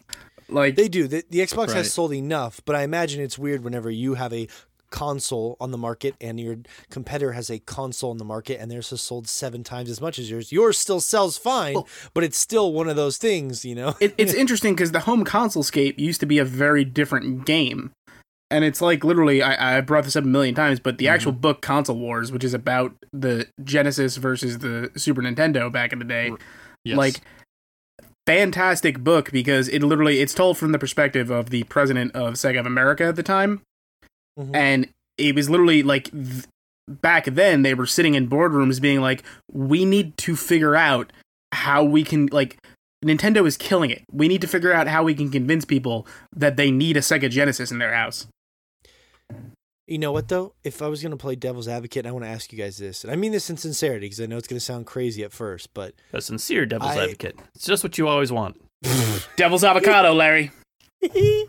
I I was listening to some stuff um, recently, ironically, about just sort of how competition. You were listening to something ironically. But Well, I- seriously, Um, seriously, golly. ironically, I did as a as a devil's I just, advocate. I just mean the timing was ironic um, because of this topic. It was actually a sports show. Was it like they were talk- rain on your wedding day? no, but it was more like a free ride. It's a green light when you're already late, idiot. Get the line right if we're gonna make this joke. It's a free ride. That's Isn't not that that's not the lyric. It's a green light when when you're already late. no a free ride, but you already paid. That's one of the lines in Mm. that damn song. Maybe it is. it's it's free. How ride. dare you? It's free How ride. dare you? But n- uh, what I said was 100% was what I said was also a verse. You just totally obliterated my verse from the song. See, that one makes no sense to me because that's a bad lyric. Because a free ride on what? When do you get a free ride the on whole something? the what, whole uh, song What situ- is not ironic. It's coincidence. Yeah, no, it's not irony at all. That's that's the podcast. We I'm just astounded anyone's listened to the whole song. That's Everybody has.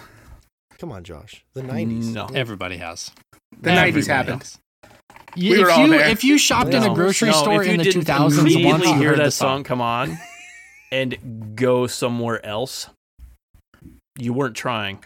I remember that Ah, song you playing on the went to, speakers at my um, local BX while I was. Dave the Leather Guy's basement, just immediately there in your mind. mm-hmm. Old, old Dave.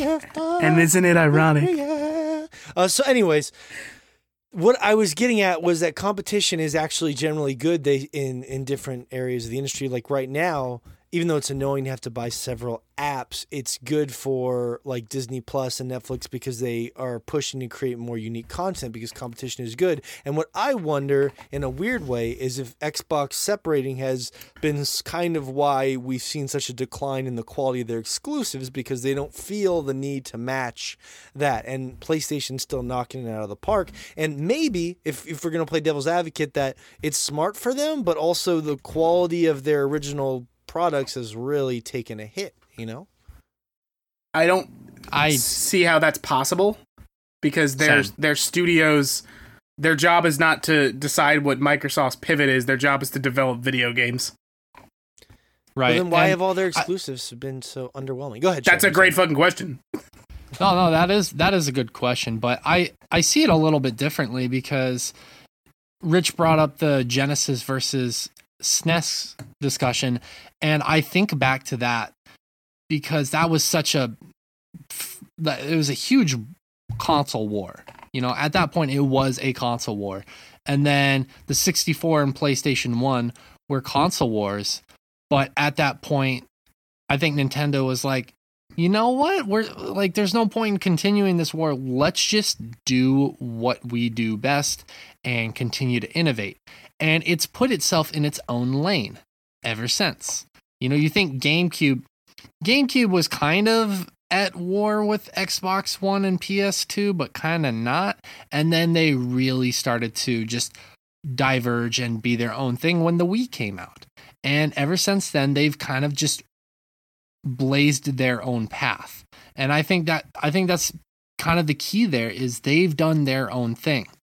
Now Xbox and PlayStation still kind of stayed in this archaic console war business and I think Xbox has realized or Microsoft has realized that you know there's no point to this. It's it's never ending. There's no innovation from it because at that point it simply becomes who has the better graphics, who has the exclusives. Um and that I think they kind of just dropped out of that kind of like Nintendo did. Nintendo was like, "You know what? Let's just get these like let's get these other studios. Let's make our own content. Let's make our own creative um IPs and let's just stay in our lane. And i think microsoft kind of realized why why don't we just do our own lane? And accessibility has really started to become their lane. So playstation you know i've loved playstation since ps1 you know i've loved sony's gaming platform for a long time and I've loved Xbox and I've grown to love Nintendo over time.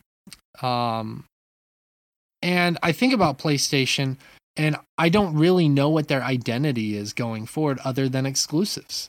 And I think that's kind of what's hurting them is like they don't know what their identity is going forward really. I, I think that these other two companies, Nintendo and Microsoft, they know what they're doing going forward and they've established that identity and they're not trying to compete with each other. There's Xbox isn't like, or Microsoft isn't like, I'm going at Nintendo because they know they're not going to win. And I think that Xbox this past generation really took it on the chin. They're like, we try to go up against um, Sony, Microsoft tried to go up against Sony, and they couldn't compete when they were playing Sony's game, which was just trying to upgrade their qual the quality of their console and their games. And it's like Microsoft figured out a way to exit the console console wars and just do its own thing, which is accessibility.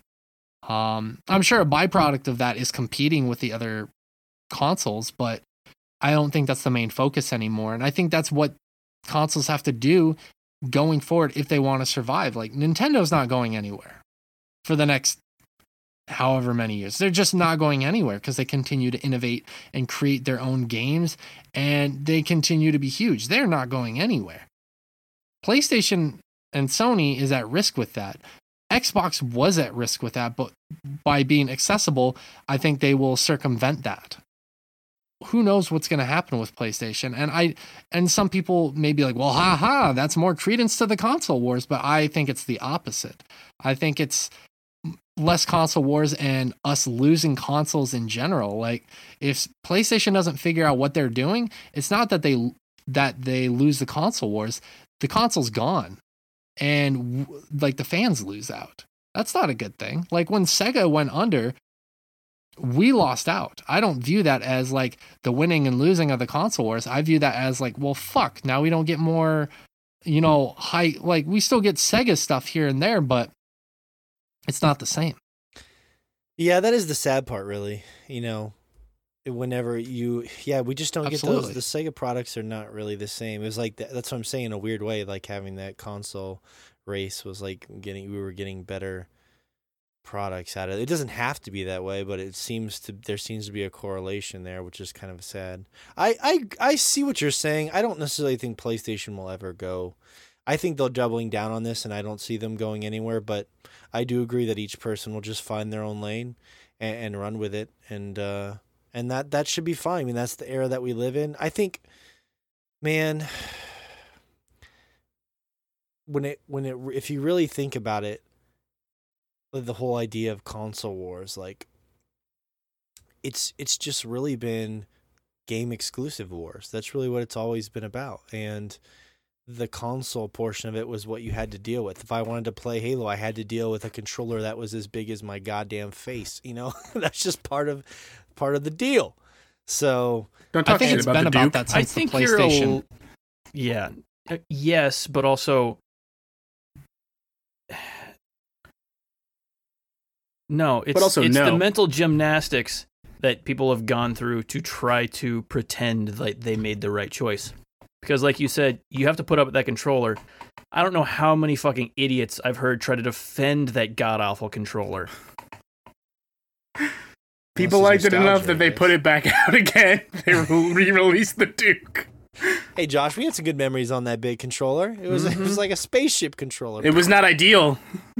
Yeah, no, Um, like you can't you can't legally carry that controller in public in 48 states. And Yeah. yeah, I was saying Texas you can open carry, Mm-hmm. That's right. open Um, carry the Duke. No, I I think that like with PlayStation One or sorry, PlayStation Two and Xbox, that's correct, Morgan. But I I think back to even like the SNES and Sega Genesis era, the Super Nintendo was having all these creative different controllers and whatnot. Um, I remember that uh, Super Nintendo tried to delve into a very primitive VR um, controller kind of experience where you had to The assemble this Boy. Well, that too, yeah. That you had to assemble this ring around you, and um, sorry, that was motion detection. I, I apologize. I'm mixing those two up. They had the Virtual Boy, which is very primitive VR. They had this like ring. They were trying to do this primitive uh, motion detection. They were trying to do all these innovative things. And so if if you look at it from that point of view, it's like, okay, who's trying to do these different innovative controller schemes and whatnot? Well, Nintendo was trying to do all this these creative things like bring out the gun from the their original NES or all these other little um, attachments. Rob the robot. That too. And then Sega Genesis was also trying to um, do stuff. yeah. Some of that was with like um uh airplane controller controls and whatnot. Like each system was trying to do something different. So during that time, I think it was more viable for you to be like, well, I want to own the Super Nintendo because I want to try the Virtual Boy. I want to be able to try the motion detection, or oh, I want to do the Sega Genesis because their games are edgier, but also because they have um, flight simulation, or they have the the fight sticks, or whatever. Vectorman's whatever so edgy. It- the edgiest. But Wait, yeah, wasn't he all um, circles? I don't really think there's many edges there. That was a joke. I know. Not many. Uh, so is mine. Wasn't that good though? yoke, a double a double yoke. But uh, th- I mean, like. I, I I just think that's where it was at. So I think your statement is correct only to a point, because back then I think I, I don't agree with you, but I think from the PlayStation 2, Xbox on, yes, I would agree with you. That's fair. That's fair. I do have some awesome comments I wanted to read here. Just a couple that I thought were really good to bring in. By the way, every Thursday I'll do a question of the week, usually on the Sword Chomp Instagram page, and we will discuss it. Um, I I will say that I know this is not maybe something you guys share, but I'm in the sake of honesty. I remember when I was playing my Xbox a lot, and then I was downstairs for a while, and I played like Moss, and I got that Spyro Platinum last year. I remember kind of thinking like, part of my identity these, these that I love, right or wrong, I enjoy the PlayStation brand. It's not necessarily like a loyalty thing. I enjoy that brand. I identify. I like the trophies. I grew up with those mascots. I enjoy the look of the controller and the style. Those things I identify with, and I prefer them. Like it makes me happy. Yeah, no, I'm I with you there. I mean, I, like you said, I don't think it's a loyalty because the minute like the Xbox is promising me more or offering more to me, I'm gonna end up playing that more. Yeah, and but I yeah, will that ever happen? That'd be surprising. And then PlayStation would have to stop everything. You know, like my game of the year last year, Sony. You guys have really enjoyed the Final Fantasy VII remake. Sony, Last of Us Two is coming out next week, so, or next month. Sony, like it's just, it still feels like like that's where I feel like the best place for me to game for so many reasons is. But I'm frustrated because my I Ori is probably my. It won't mean anything in the year probably, but Ori is probably my game of the year right now, and so many people can't play that game because the the PlayStation 4 is such a massive market, and they're not able to play it, and it's not on the Switch yet. So if you're if It you're will on be. P- it when it won't look as good. But if you're not on the Switch or um if you're not on the Switch or I'm sorry, if you're on the PC or the Xbox, a lot of people are going to miss out on that game and that's too bad. And no, Rich, to your point, the first Ori I think actually would look fine on the Switch. That day we had that funny argument about that. Um, I had no idea that the um, I actually talked to the composer about this. So you guys are very wrong, but like the work they did compared to the first Ori to make the Ori and the Will of Wisps, because he was working directly with them, looks so good.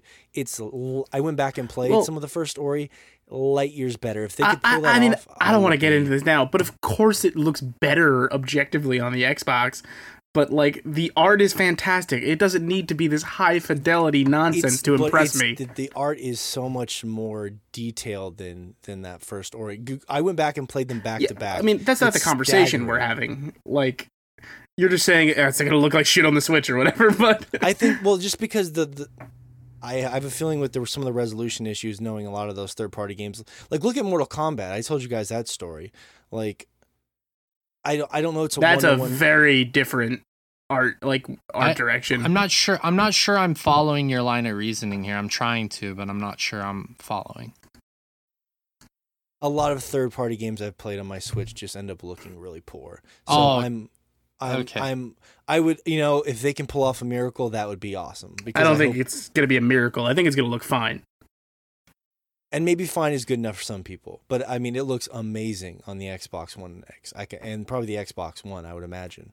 Um, well, well, I I think that's like wanting your cake and eating it too at that point because the Switch portability, yeah. a lot of a lot of the games on there look gorgeous and I think that the criticism that they they would look better on the Xbox One X or the PS4 Pro well quote in some terms yeah I'm sure that they would because those consoles have more um components in there to be able to handle higher fidelity and whatnot. But at the same time a lot of the games that are on the Switch are specifically made because um in response to that. So for example you know um the the one that's coming to my head and I don't mean to use it because you mentioned it before Morgan is Breath of the Wild. Maybe in some way shape or form it would look better on those consoles in some aspects but it doesn't need to. It looks absolutely beautiful on the switch. There's there's no reason why it needs to be quote unquote even better graphics. And i think with something like ori and the blind forest that was a vi- that that was a studio of 20 people and um they hand drew all of that and that's absolutely amazing and yeah i i've read stuff on ori and the will of the wisps where their studio quadrupled and they wanted to up the ante on the graphics and the reason why they did that as a middle middle tier studio because they're not a small dev and they're not like a AAA dev. They they classify themselves as somewhere in the middle because they have 80 people. Um, but they wanted to do that because they wanted to give credence to the fact that 2D games can look amazing and can still compete with the biggest and Yes. best games. And Yeah. well, that's not your point. Um, but yes, the, the the the reason why that existed, um, that that they created it that way is because they had a specific goal in mind, and I I think the reason why it's not on the Switch right now is because their goal was to maximize um, things like fidelity or resolution or whatnot, and I don't I don't know if it could or could not be achieved on the Switch. I don't know. I don't know the specific um the what's the word I'm looking for? Uh the specs. specs? I yeah, I don't know the specific specs if it if the Switch could handle it or not, but I'm willing to believe that if they were to be able to port it to the Switch, they'd make sure it looks damn good on the Switch. I like I have Yeah. full It's confidence not in the that most- studio. demanding game, but like the Switch doesn't have a lot of graphics RAM, so you're gonna need to optimize it pretty well just because like the loading between zones could be where there's issues. Where it suffers, yeah. Yes, yeah, like that's like the only place where there'd be any issues as it's trying to load new stuff in because you've got less space to preload that stuff on the console. But other than that, there's not really a lot going on. Um, it, it's not like really not a lot going on. CPU or GPU intensive. Huh. Right. Yeah, if they it, look, I think this is the best looking 2D game I've ever seen. If they can make that thing run on a Agreed. Switch, I will be blown away. I will be blown away. Absolutely. Absolutely. But after playing it's- the it's- first one, that's five years old or whatever, going back and playing it, I totally see why Rich was saying it- it looked fine on his Switch because, yeah, it's it was like it, it was hard for me to play after playing Will of the Wisps. I'm like, oh man, I'm sure this looked awesome five years ago, but they had different goals. They had they had Jesus different God, goals. I Will of the think. Wisps looks so good. It's I think it looks just fine now. I I think both games Have you were played trying Will of the Wisp yet? Yeah. I think both games visually were trying to do two different things.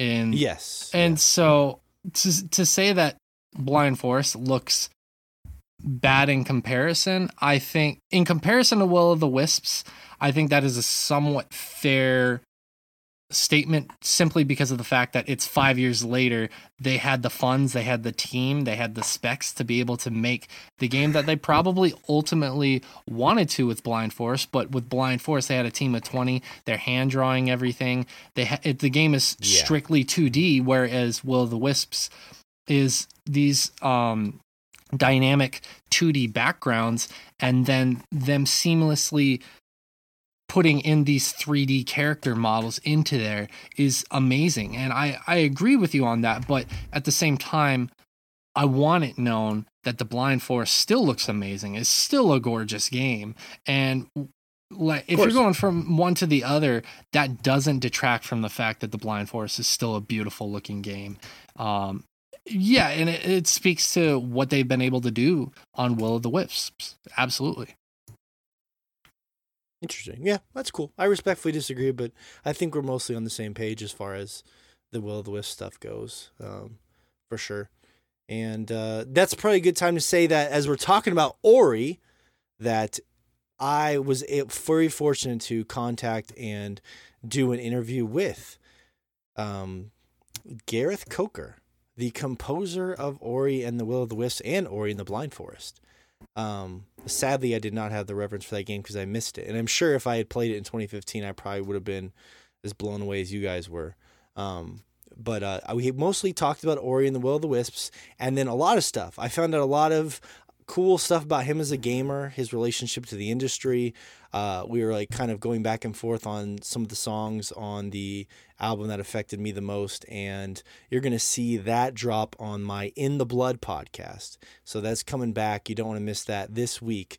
Um, it'll could drop even before you hear this. So for some reason you haven't seen it, you should go search for In the Blood wherever you get podcasts. It's a really cool interview.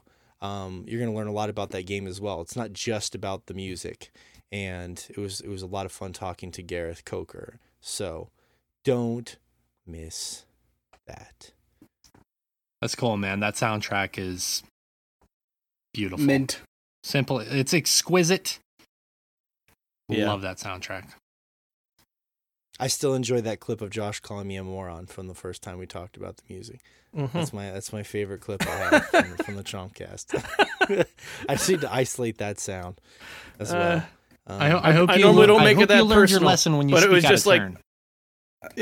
Mine's the one from this podcast where Josh told me to get on my knees. It's true. It it always comes around in some shape or form. Um, get on your knees, moron. Yes, yes, daddy. Um, all right. So some of the, a couple of these really good comments that we got this week. Um, this is from Dan LP. Said for the most part, yeah, I think the console wars are obsolete. There's always going to be diehards for each console, but I think most of us just want great games in the end. Of course, that is the dilemma of having to get the console to play the game you want. Is Halo Infinite um, releasing at the same time on PC? Does anybody know for sure? It doesn't have a release date. But like hypothetically, have they said it's gonna? I guess maybe that's still up in the air. I don't, think know they've they've stated that Said that. at this time. That's gonna be tricky for people that don't have, like people like Josh who don't have an Xbox but have a PC. Well, it's it's going to be on Xbox One also. Like there's going to be places to play. Yes, yes, exactly. Well, for us, yeah. I just would. I would just It might even be something where it's like time release, like Xbox. The new Xbox gets it for like six months or a year or one month, and then PC gets access to it as well. So that seems like that's also been the case sometimes, where um, Yeah, the Xbox gets stuff before the PC. So we'll see what happens. Or vice versa. You can't get uh, Gears Tactics on console yet. It's only on PC. weirdly. Yeah, weird. Well, stuff it's a like that. tactics game. That's where it belongs. Mm-hmm. Talk about a. Talk about preference. Listen, man, Um, if if you want to play a tactics game with a controller, I don't understand why you want to add a half an hour to everything that you do. Did you not love Fire Emblem? Uh, Emblem? I do love Fire Emblem, but also that's the only way I've ever known to play Fire Emblem. And uh, Gears So like a Tactics is a lot so- more like XCOM. There's a lot more going on than there is in Fire Emblem. like a little bit of a psychological hitch there. That's all I'm saying. Um, there's a lot of great console games. You can a lot of great tactics games. I played Final Fantasy Tactics with a controller. Like, Yeah, know, no. Again, we're talking about games that are very different. Like there's a Final Fantasy Tactics fine with a controller. Grid-based tactics games tend to be easier with a controller. Games like an XCOM or um, a Gears Tactics are a, a lot easier with a keyboard and mouse because the level of precision in placement and stuff like that. I'm Did not saying make the XCOM games for console. yes, they did. I imagine they did. Okay. Oh yeah, I'd be curious to, to try those for sure. They just feel too slow to me when you're playing them on fair. console. Yeah, yeah. No, I I totally. It's a it's a different kind of tactics game for sure. Um, Gilbert Kitchens, our good friend Gil Beasy, said, "I want competition. If that's what the wars mean, then bring them on. I want this new generation to be the closest yet. Xbox has had their lead with the 360. Sony has theirs with the PS4. Now I want to see them go neck and neck, so every gamer wins." Um, however, if all console wars means is assholes commenting, "Lol, Xbox dead" on every Sony post, then the console wars probably should die. That's exactly what they mean. I agree with Gil. That's what I was talking about earlier. I think the competition was better for Xbox. I think that they're look. I can't. I can't prove it, but I just feel like their exclusive has suffered, and nobody seems to know why. So we're stinking, bro. And it sucks that more people can't play Sea of Thieves because that was an amazing game, and uh, PC and Xbox. Too bad. Let's see here. Gustav, well, we had one jump. We had one guy, comment, guys. Gustavito said, "What console wars? Sony always wins." There we go. We had to get. I'm surprised I didn't get more of those. I re- I really thought there was going to be more. What a fun Um, opinion. What a fun, correct opinion. Uh, I I probably won't tag him. Yeah. Troy V. Troy VP says, uh, I think they are obsolete. Most people are worried about what system their friends have than what is the best. And with crossplay becoming more popular and utilized, which console, um, and with crossplay becoming more popular and utilized, which console you have doesn't really matter. Exclusives are the last driving force for console sales.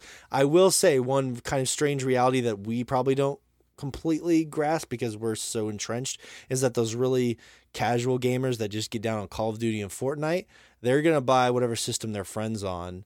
If and that's such a large market, and that's that's so far from me that I don't even know what that's like. So yeah, I know Yeah, people that no, are 100% like that, but yep yep. when I uh, worked at GameStop like three, four years ago, we had military personnel call- come in all the time, and like they bought a very specific type of video game, and uh, they're like, "Yeah, my buddy's got an Xbox, so I need to pick one up." Yeah, absolutely, that's a really good point, and I, I definitely don't agree with that comment that exclusivity is the only driving force for consoles because, as we said before, price is going to be a big one as well because who if someone can't invest two thousand plus dollars into a computer to get a nice one, granted, it's not always that much money. I know some people like I can get a good one for like twelve hundred. Well, you know, there's some people that even can't afford that. So a four hundred dollar console or a three hundred dollar console is a much easier bite, a bullet to bite than uh, a PC. But yeah, also that too, like whatever your buddy's playing on, big driving force. That's one we didn't even talk about. You know what's funny is I was gonna ask, uh, like, I mean, I know it's a market, but like, if you're like military personnel, why would you want to play Call of Duty? But then I realized that Morgan's favorite game last year was about making deliveries. it's true. It's it's it's in my it's in your blood, you know. What can you say? I do feel a strong dude. When I was a kid and I would take some deliveries in Grand Theft Auto and, and I was delivering at my day job, I was like, man, I like this. this feels good. Um, we don't have time to get. Shade muted. He doesn't And I realize. I did play a lot of Papers Please, which is a game about filing paperwork, basically. So There you go. I was gonna That's say actually that a good game though. the the fetch quests and Yeah. gaming, they're all geared towards Morgan then, and people like Morgan. That makes so much sense now. we cracked it. Sort of. I think we're getting there. Look, I don't mind a good fetch quest every now and then. Uh, or you Um, don't like, and I'm not saying this in a derogatory way. I'm saying as a matter of fact, or you like a game that's completely about fetch questing. I meant it in a derogatory Some sense. deliveries. I know you I- did. I, I- don't, but I, know you did. I like the idea with some of these games that focus on deliveries because one thing that delivery drivers, you you have time to think while you're on your delivery about what happened before and what might happen ahead of you. You know, it's contemplation. It's crazy. I have no time to think at work. Well, different jobs, I guess. Um, you should try delivery driving. It's fun. Anyways, uh, thank everyone for leaving comments uh this week. Some good stuff there. Hope you enjoyed the discussion. Um, and maybe one day we can just argue about whether Ori can run on the Switch for three hours and put that in our podcast feed. That could be fun. Um, or in the Willow Whips, of course. Um, oh, Josh is saying stuff to me in the private chat. God damn it, Josh! Just say these things out loud. That was Oh, my no. initial thought as no, it's no, just like delivery driving is great. You get to put wear and tear on your own personal property without compensation. it's it's, the uh, best. Yeah, just the best. It's true. And the biggest thing that these delivery games miss is that you listen to music and stuff on your journey. It doesn't have to be quiet all the time. You know, you have your little your your music in your car or your headphones or what have you. Well, it's not my fault if you didn't buy the MP3 player in FF15. Uh, uh that's true. That's true. I did love going to buy those classic Final Fantasy songs in the gas stations and then playing the music in my car while I was rolling around in Final Fantasy 15. That was good times. Yeah. Good times. Not every day Oddly, get to buy I thought your- that was the biggest miss in the remake is that you could buy all these songs and then you had to go to a jukebox to play them. Except- I'm really hoping in part two the buggy and uh, the uh, the tiny Bronco and such all have a radio. Yeah, because yeah, it was kind of dumb that if you wanted to listen to those songs, you'd have to just go stand Sta stand by a jukebox. Yeah, Um, some of these, uh, by the way, if you enjoy what you do, patreon.com slash swordchomp, patreon.com slash swordchomp. Stop the podcast right now. Go there, check it out. Bunch of tiers for you to invest in Chomp Nation. So some of these games are quick hitters and some of them are a little more lengthy. Um, so I'm going to get some of the quick ones out of the way first. Uh, Rich, you said you've still been playing some more Gears Tactics. I know we talked a little bit about that last week, but I want to give you a chance for some um, follow up thoughts. How how is the tacticking going? Um, I haven't polished it off yet or anything, but uh, I mean, no huge revelatory new thoughts on it. I that game's still really fucking good. Um, I'm gonna keep powering through it. I mean, there's a lot of gear customization which I love. I already talked about how weird it is to have Cole dressed as a linebacker in my squad, but I continue to do it. Um, that game's a lot of fun. A lot of fun. What Yeah. would your? Ch- I know last week you did. Oh, go ahead, Josh. Well, no, I was just with uh, Chimera Squad coming out. It it seems like they're finally starting to realize that all these XCOM spin-offs are doing things interesting and different and better in a lot of ways, and are trying to and learn they from need it. to innovate. Yeah. um, because I've I've been hearing nothing but good things about Gears Tactics and Mario vs. Rabbids is amazing. Like it's it's it's one of the best tactics games. Um, it's it's ridiculously good. Um, Did you enjoy Mario and Rabbids more than Fire Emblem, Josh? yes, yeah, it's much better than Fire Emblem. The Um, the mechanics they like the newer mechanics in Mario Rabbids, like launching characters and stuff. It's all brilliant. Yeah, Well, can you date the rabbits though? You could fuck the rabbits. All right, I'm I'm on board now. And Um, ne- no, never forget the most important part to me of Mario Rabbids is the expansion because there's a Cranky Kong rabbit. yeah, What? Yep. Yeah, the expansion is Donkey Kong themed, and one of you get DK as a character, and one of the new characters you get is a Cranky Kong rabbit. The Donkey Kong music and stuff? Yeah, Yep. Like Donkey Kong Country theme kind of music? Well, yeah, it's got the DK uh, Donkey Kong Country characters in it. Like I said, uh, Cranky Rabbit is my favorite character from that series. It was fucking. Br- I believe your squad in that is um, what the Cranky Rabbit, the Peach Rabbit, DK. Um, there's probably probably at least one more, probably Mario, but Do people actually like the rabbits, or is it just like a horror thing? Like they're just so awful looking, they Um, can't find joy in that? Because I, I've always, as somebody who's not familiar with the rabbits, I know it's a Ubisoft. Tr- um, I was never huge on the from- rabbits. Um, yeah. I, but like they're tolerable in this yeah, I- atmosphere. exactly. They're just kind of ridiculous. They made a cartoon about them, which They're the think- original minions. Yeah, like they were really trying hard for it to be a thing, and they really Yeah. weren't. Like the only thing fun about it is that they're parodying something that's actually good this time with the whole taking Well- on the personas of Mario characters. Mario and characters. just really. if it was just them. Mario and there was no rabbits, do you think it would have been better? Maybe depends on the story they're telling. Yeah, I because the rabbits kind of open it up to be entirely dumb fun. Okay. Um, so they're not like They don't really bog it down or anything. Yeah, I I don't. I don't. Yeah. Yeah, because it's still it's mostly from. I was gonna say it was gonna mostly from the point of view f- of the Mario characters, but I don't even think it's that. It's most they kind of frame it that way, like you're you're some robot who is, you know, You're you have a you have a Roomba. yeah, you're a Roomba that like is your the actual player character that kind of guides everyone around, but like the rabbits are supposed to be ridiculous, and that's kind of Yeah, yeah. and the Mario characters are kind of begrudgingly tolerating them. But I remember thinking at the time, because I feel like nobody even remembers this, but the rabbits were initially introduced as Rayman villains. mm-hmm. Um, and I remember thinking at the time, Yeah. I, I'd much rather this Mario Tactics game be Mario Cross Rayman. Or really, Mario Cross anything I think would have been huge, but do what you can. but like, I mean, think about that. Even if the rabbit characters are still intact, but if like it was Mario teaming up with Rayman in the rabbits world, because even with the rabbits on your squad, rabbits are also still the enemies. Man, you know what?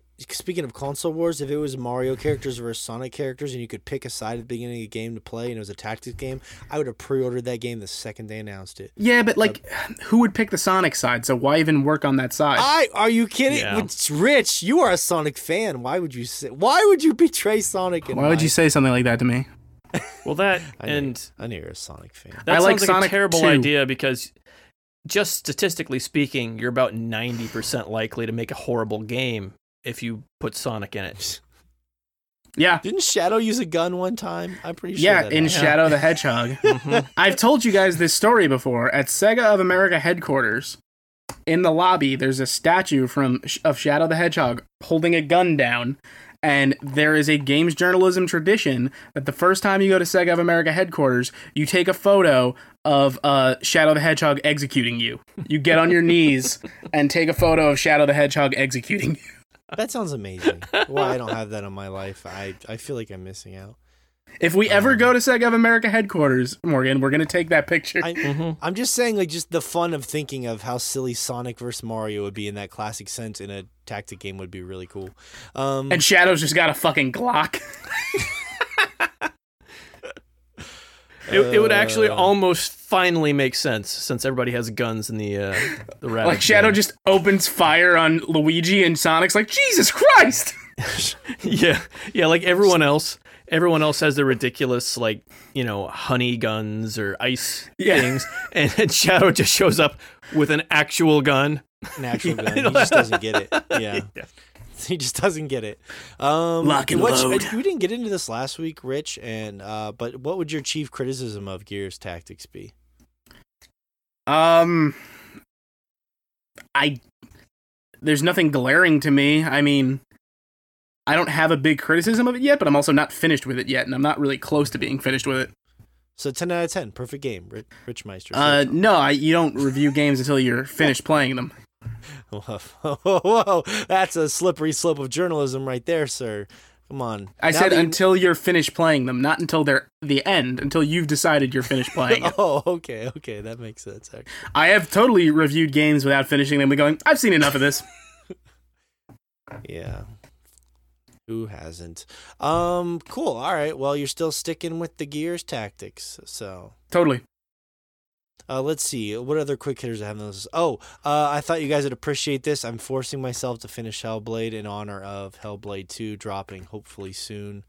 Um, I think I got past the part of the game that I was not enjoying, and now I'm into the part of the game that I will be enjoying a lot more, hopefully. Um, How I telling. got- I hate I What? hate your language there that you're forcing yourself to play the game because that game is amazing. Um, I understand that the puzzles are not the most intuitive aspect of the game and some of them are downright frustrating.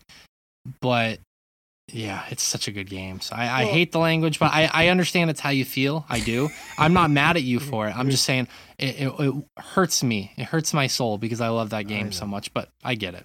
I do. Clearly, you're mad at me. I'm sorry. Uh, I'm let, inconsolable, goddammit. let, let me let me add some. You seem nice.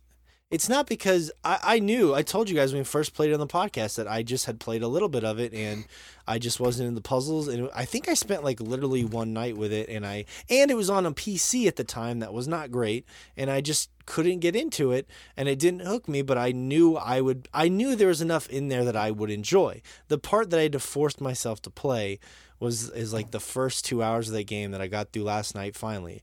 Um, the first part time in the game that I actually really was like, okay, I like this. Was the, probably the first boss fight, um, where you fight that thing that like flies at. Well, you can go one of two ways. So the first boss fight might be different, but it's like this weird um, phantom creature that can like fly at you and throw blades at you, and you can deflect them back. I think it's. I don't know if it's female or male. I, I don't. I just. I don't remember. I'm trying to describe it best that I can. It was like one of this crazy looking bird witch lady thing. You didn't take a You peek. tell him, you telling me what his genitals are aren't going to help me uh, narrow this down. I thought for sure that'd be the giveaway. like It all of a sudden, like, I'm like, oh, the one with the dick. sort of look like that creature from M Night Shyamalan's The Village when they put those weird costumes on that everyone got upset about. Um, those weird guardians of the, you know, the first boss. Uh, The Guardians of the New Jersey suburbs. you guys don't remember this boss? All right, fine. Uh, No, dude, I played this game a long time ago. Do you know what I'm talking about, Shay?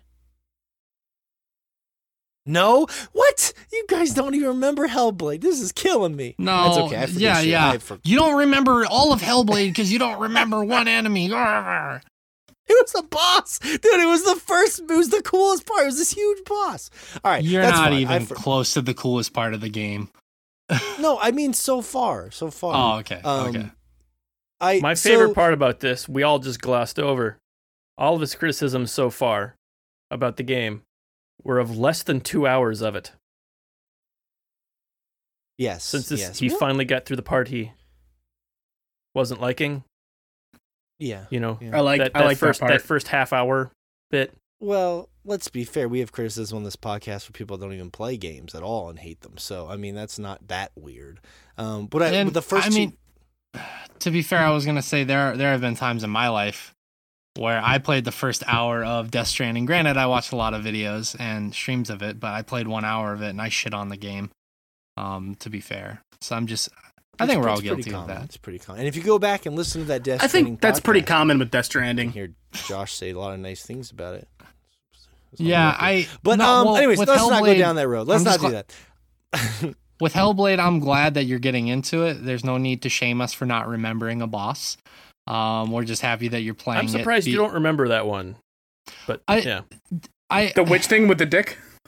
I just want to talk about it with you guys. I wasn't actually shaming you. I was- just thought it would was the witch the one about. that keeps disappearing and reappearing, and you have like the yes, yes. Okay, yes, Yeah. I do remember that one. Yeah, Now that through- I What- through what the now that I genitals talked about like? it more, Yeah.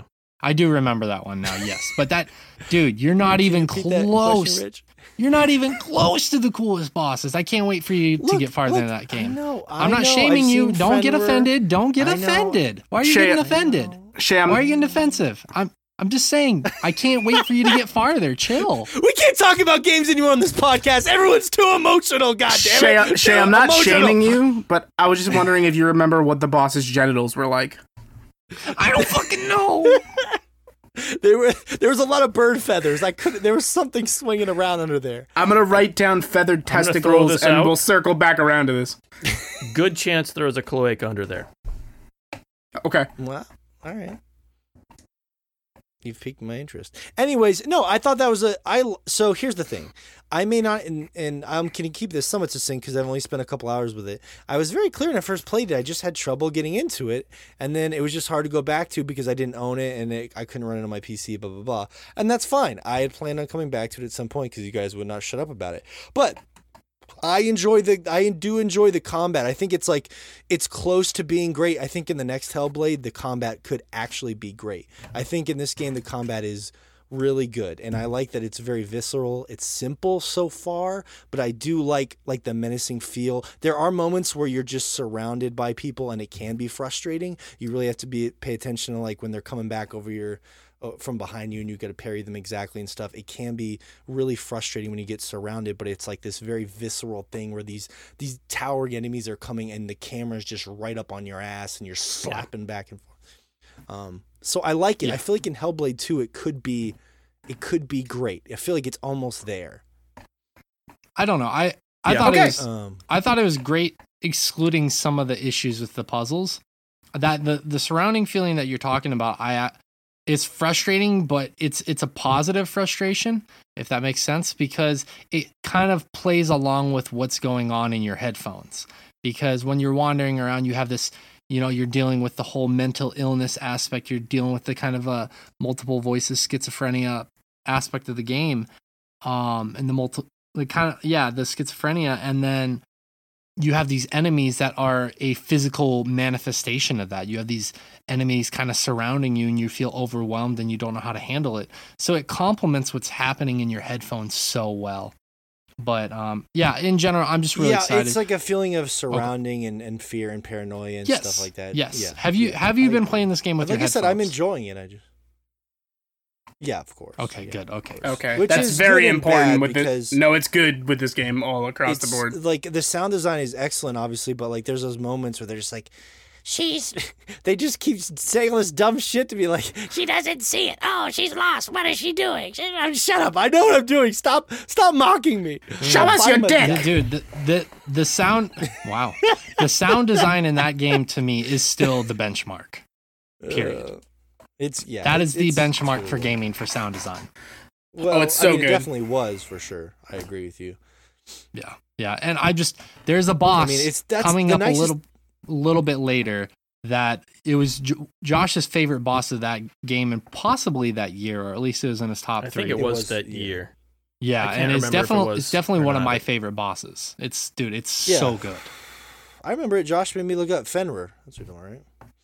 Mm-hmm. And uh, yeah, that boss looks awesome. And there's a lot more combat already in the game, which is crazy. After that first boss, like I started walking around and there was just like I kept getting into fights constantly. And Yeah. I it's it's weird. I I was curious going back and looking at it because I didn't play a lot of it, but I was curious like what the what the perception of that game was at the time, like critically, and like what people were like banging on. For me, I like the combat, and I I like the expression, the expressive nature of Senua as a character so far, even though I don't really know that much about her, and I like the the enemies that I'm fighting. I like the visceral nature of that. One, there's two. There's one thing I the puzzles are puzzle. I'm not a puzzle guy. I'm not. I don't think the puzzles in this game are poorly done. Some people were complaining that they're like vague and they don't tell you a lot. And that I did get stuck on this puzzle for an hour just because I didn't know you had. it was so dumb. It was just some dumb shit that happened. Like, I got stuck on those early puzzles for an hour and I almost stopped again. But I said, no, I am not quitting this game again. I will not stop. And I did not stop. Um, Good job. but I'm just I don't come to video games for puzzles. I never will. I don't like them. It's like Portal in some ways because like you finish one puzzle room and you walk into another puzzle room and then another puzzle room and I'm just like Well, yeah, it's a "Oh, puzzle. wanna- It's a puzzle game. I know it's and I wish it was more of a combat exploration game because I'm not into puzzles. Um, does it I- lean more toward combat in the second half? It does. It starts to lean a little bit more towards combat in the back half of the game, but I I will I will somewhat agree with you that some of the puzzles in there, well, like I said before, they are not intuitive. Um, it and it's something we were discussing privately as well. The puzzles in there are not entirely intuitive, and you really got to think. And you and there's some areas where you really have to be standing in the perfect spot. And I hope I liked those puzzles when they worked, but when they didn't work, it was absolutely frustrating. So if they have puzzles in the sequel, which I'm more than open to, I hope they rework that just a little bit to fine make it like fine tune it and make it just a little bit like they can keep that same difficulty level, but making them just a little bit more intuitive and not to where you have to stand on the penny on the ground make sure you're standing right on top of that penny kind of situation. But yes, uh, to answer your question succinctly, the game in the back half is more combat centered. I'd be shocked if they did away with the puzzles altogether, but I, I think Yeah. that's a, that's a good point. What you're They saying, need O'Shea, to- is Yeah, they, need to needed be better. or even like you were saying, some of them they ease you into the exact right spot a little bit. They could have given you a little more leeway with that Mhm. because there were so more a few forgiving times in terms of that where stuff. you'd think you'd have it, and you like you needed to step backwards or forwards just a little Right. bit. and that and- stuff wasn't obvious. Yeah, That's really unobvious because you're just supposed to be lining up an image. Like it should have been less a spot in the ground and more of like, you know, like a ray. Like from here back, you can obviously tell what we're supposed to be looking at. more directional than specific position based. Yeah, Yes, absolutely. Yeah, and they yeah. could even make like they could even make some of those puzzles a little bit harder if they make it more less of a spot and more of just a general area because um then you're kind of accounting for that, but it's still a little bit more intuitive. But I Rich, I was kind of thinking about that as well because watching watching that announcement trailer for the sequel, it seems like it's like she's going to war at this point and I was like I, I there's not a lot of time for puzzles in war, so I don't I don't know where they're gonna. don't fit know, man. I think that there. depends on the war. Hey, hey, everyone, Yeah. stop real quick. We got to play this game of shogi in the middle of the battlefield, and then we can continue. Wouldn't it Yeah, be it's- kind of yeah. crazy if we designed war like that though? Like the battle's about to start, but first you need to get your timing just right to get through this hall of pendulums. hmm I I wish I would. That'd be It's- hilarious if that's like, if like that's how war was decided. Like you you rode with your armies, and then you stopped, and then there was a table set. Then you up did an right escape in the center of the battlefield, and then well that too. Um, and then you play a game of shogi or whatever chess, whatever you guys want to play, and then whoever's the winner, uh, gets to fire their first volley of arrows, and then you charge. Or something. There's you gotta guys be get some. the real guns. There's got to be some like gratification for winning, but yeah, we got to work that part. out. I, I think one of the things that's going to help me is like as I'm getting used to the puzzles, they're going to go a lot smoother. In the beginning of the game, just and I'm not so critical on it anymore like uh, like the visuals because it's an older game. That actually helps me. When I play older games, I feel like I'm less of an asshole because I know it's old. So I'm just like, "Ah, this game is older. That's fine." Um and like a lot of those early environments are just like they're kind of you know like just grass and stone and ground and they're not like super exciting. And she walks like her and arthur morgan would be best friends because they're both incredibly slow. Um so like you're walking around those early areas and you're lost and she's walking one mile an hour and i'm looking at nothing but just grass and stone and i'm like why does everyone like this game? And then i got to that first boss fight and i was like okay that was fucking cool. You know senua is a very expressive uh, character with all you know, these bright eyes and um so I'm I'm I'm def I'm gonna finish it, and I like where I'm at in the game now. I'm definitely I'm definitely into it. Uh, you just got to get past that early hump. No, it didn't take me 15 minutes, Josh. It took me like th- three fucking hours. One of the uh, one of the things you was so misunderstood him. too. It should have taken you 15 minutes. Well, it probably would now, but like when you know what to do, I could fly through it. But one of the dumb things that it was on me, but I didn't realize you had to walk up to the door and stare at the door first and to trigger the puzzle. So I'm like, I ran into this area and I'm running around like I know how to solve these puzzles. And I'm like, I almost sent this video to Shay. I was like, dude, why isn't this working? I'm walking in and out of this thing and this nothing's appearing. And then I realized, oh, you have to walk Yeah, up to the door. Like scripted. And but the, what's cool about the game is also what's frustrating about the game. They tell you nothing. There's nothing, not even button prompts. Like when you walk up to a door, it doesn't say press X to open the door. You just have to experiment with everything. And that's cool, but it's also frustrating. But it also plays into the theme of madness in the game because if they wanted to achieve madness, I'll tell you that first two hours last night was fucking madness. but but um that Yeah, boss fight yeah, was really I think cool. it's I think Yeah. it kind of harkens back to older games, and I think that with the, where games have evolved, that that's probably one of those as- aspects about older gaming that people don't really miss that much is having zero idea. I'm sure some people do, but Things being Um, obtuse. just having zero direction about what to do or where to go. Like zero tutorial, zero direction. You just boot it up and go. Anyways, I'll stick with it. I want to talk to you guys more about it next week. Um, that's where I'm at. It'll be a fun, more fun conversation next week. I think. I promise. Uh, let's see here. Um, oh, Josh. So moving. We've been moving this week. Um, you, I, I, is it moving Moving out. Is that what it's called? Moving out. Because I played it and I already forgot the name, but it's on Game Pass, so I spent like two hours with it just so I could talk about it with you. Has anybody else played Moving Out with me and Josh? yeah, no. My goal this year has been to play every game that Josh plays that's new, just so Uh-huh. at the end of the year, okay. Josh can't throw his notebook at me and say that I'm a, a sad plebe. What a weird And- goal. yeah, but, But um, yeah. have you played it with anybody, or have you just? uh I was gonna ask you about that because I I have not been able to. All play right, because that's anyone. really the way to play it. Um, because it's it's it's very similar to like um Overcooked. Overcooked. That's the same idea. Um, of like Is it trying to the figure same out. company. Uh, it's the same publisher. I I'd have to look It is up. what- not the same developer. I didn't think it was the same developer within that, but all right. Okay, Um, same uh, publisher. very similar. Um, the difference in this one is that Overcooked is way more about um, Role management. role management, about planning out exactly when, as a group, you've got to have certain goals met.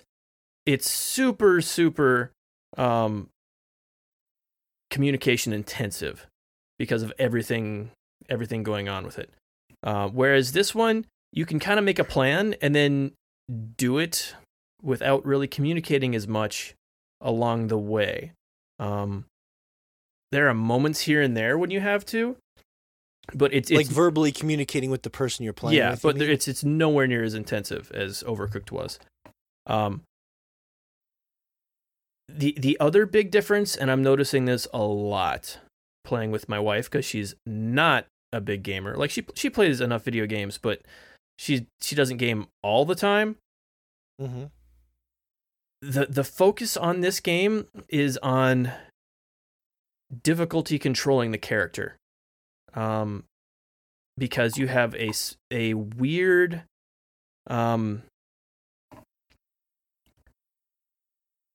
a movement of uh, the movement you feel a lot of the momentum of the objects you're carrying around when you're moving in this game which means you're you're you're pretty precise when you're just walking around but as soon as you pick something up you kind of have to take into account the weight of whatever you're carrying as far as like how quickly you'll turn and stuff like that um which is not intuitive to a casual audience in the same way that Overcooked is. Overcooked is straightforward. You you have three buttons. I think it's three buttons. You've got grab, action, and then there's a there's a run button. Yeah. Um, Yeah. but your movement is always precise the whole time. It's way more about communicating. It's not hard to control at all. Um, this one is the same sort of um, simple control scheme. You can grab stuff and throw stuff. Um, But, but, depending on how you're holding the object, yeah, but depending on what you're move. carrying and stuff like that, your the movement can get tricky. And I've noticed a lot more frustration just doing what you want to do in this game compared to figuring out what you want to do. Uh, because in Yeah. Overcooked, way more of the difficulty is in figuring out what you want to do. Like you'll you'll replay a level a dozen times to figure out exactly how you need to um kind of um Get the divvy up the divvy up the tasks in order to Oh, in order to handle So like next time you do this, I'll do this. yeah kind of yeah like okay like all right uh, because because of this one thing that happens in the middle level uh you're gonna have to handle all the chopping of vegetables and then and then you can pass them to me and i'll do this part of it there's way less of it is that and way more of it is on the just the physical uh manipulation of of what you're Of the- doing. yeah. like And trying to get a couch through this doorway is about Yeah. as frustrating as it is in actual moving, which is interesting, but it also is frustrating. Isn't fun. It's also frustrating because it's Yeah. a sp- I think it's I, it's less frustrating for me because I've played a bunch of games and I kind of like I instinctually got oh okay all right my cornering is drastically different once I'm carrying a TV, um, and my wife was just getting way more frustrated trying more to pissed, move the yeah. character where she wanted it to move. Um, It's interesting because um, so the basic premise that I thought was interesting as someone who never played Overcooked is you're moving all these items from a house into a moving truck, and it's funny that we were talking about realistic like games that are sort of like delivery games. This is a game that's trying to do moving, and yeah, like it doesn't sound like a fun thing to do, but uh, the feel of the game is good. I think like I don't know if it's the same as Overcooked, but like the way the the game feels as far as like picking up items. Dude, I was a cat with an eye patch and a wheelchair, which is pretty Mhm. cool. Yeah. Um, can't argue with that. And rolling around like woo, woo, woo.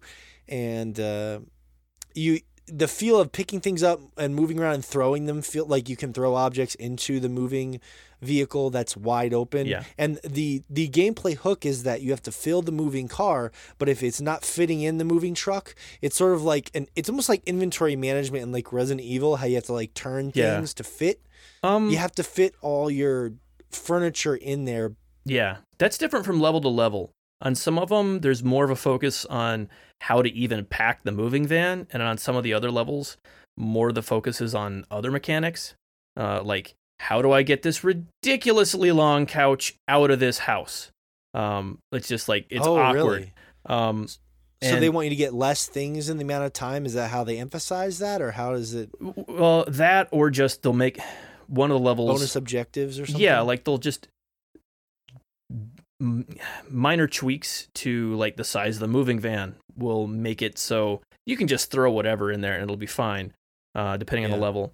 Um, I don't know how far you got, but like they start adding in other issues to contend with, like fragile uh, packages that you can't Mhm. you can throw throw them, 'em. but again, kind of putting emphasis on the co-op part. If you throw them, someone has to catch them.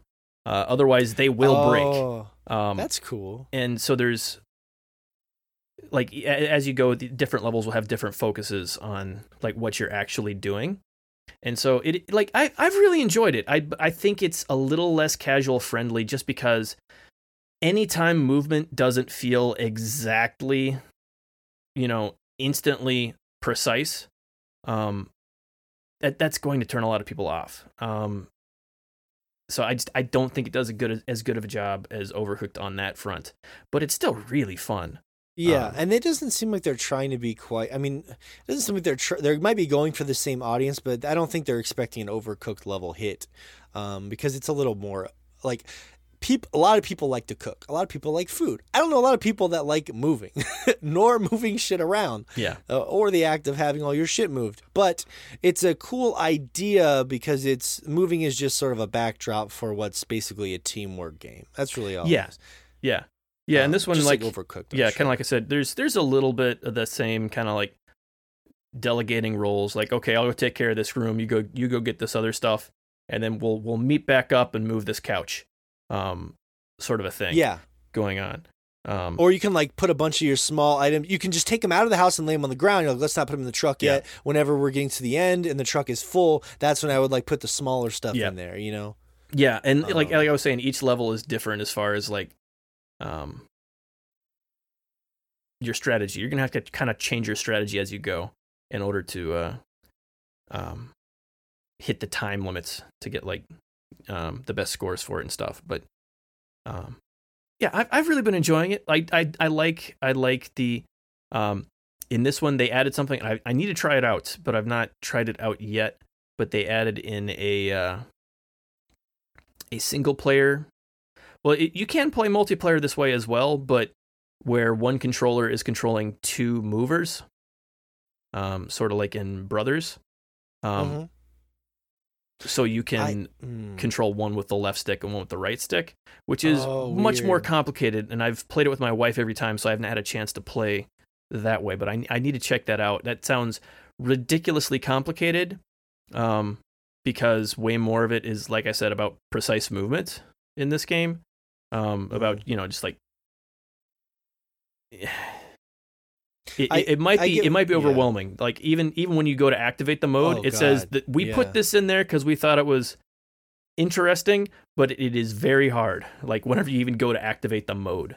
Um, It'd be cool if there. Yeah, that's. I should try that actually. Though I don't know if you noticed this, Josh. But one of the things that, like, for me, I was wishing that it was more of this. I guess it wouldn't make sense in what they're going for, but I was hoping I could run in the house, and like, let's say I need like two objects to go, and there'd be a more of a variety of things I could pick. So I had to like sort of every time I ran into the house, it'd be a little different. But mhm. like, there's only 14 items you can pick up, and you have to pick up all of them, from what I saw.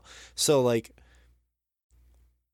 whenever I got down to my last item, it was usually the the biggest pain in the ass or whatever it was. Like I, I had this funny a funny thing today where I was, the last thing was a big L couch, and I was like trying to squeeze it into the moving van. Like ah, I got it out the door. I was pushing it up. I even took a video of this, and I like the last seconds were ticking by, and I did not get it in the truck because of course I had a fullish truck, and I was trying to squeeze this giant couch in there.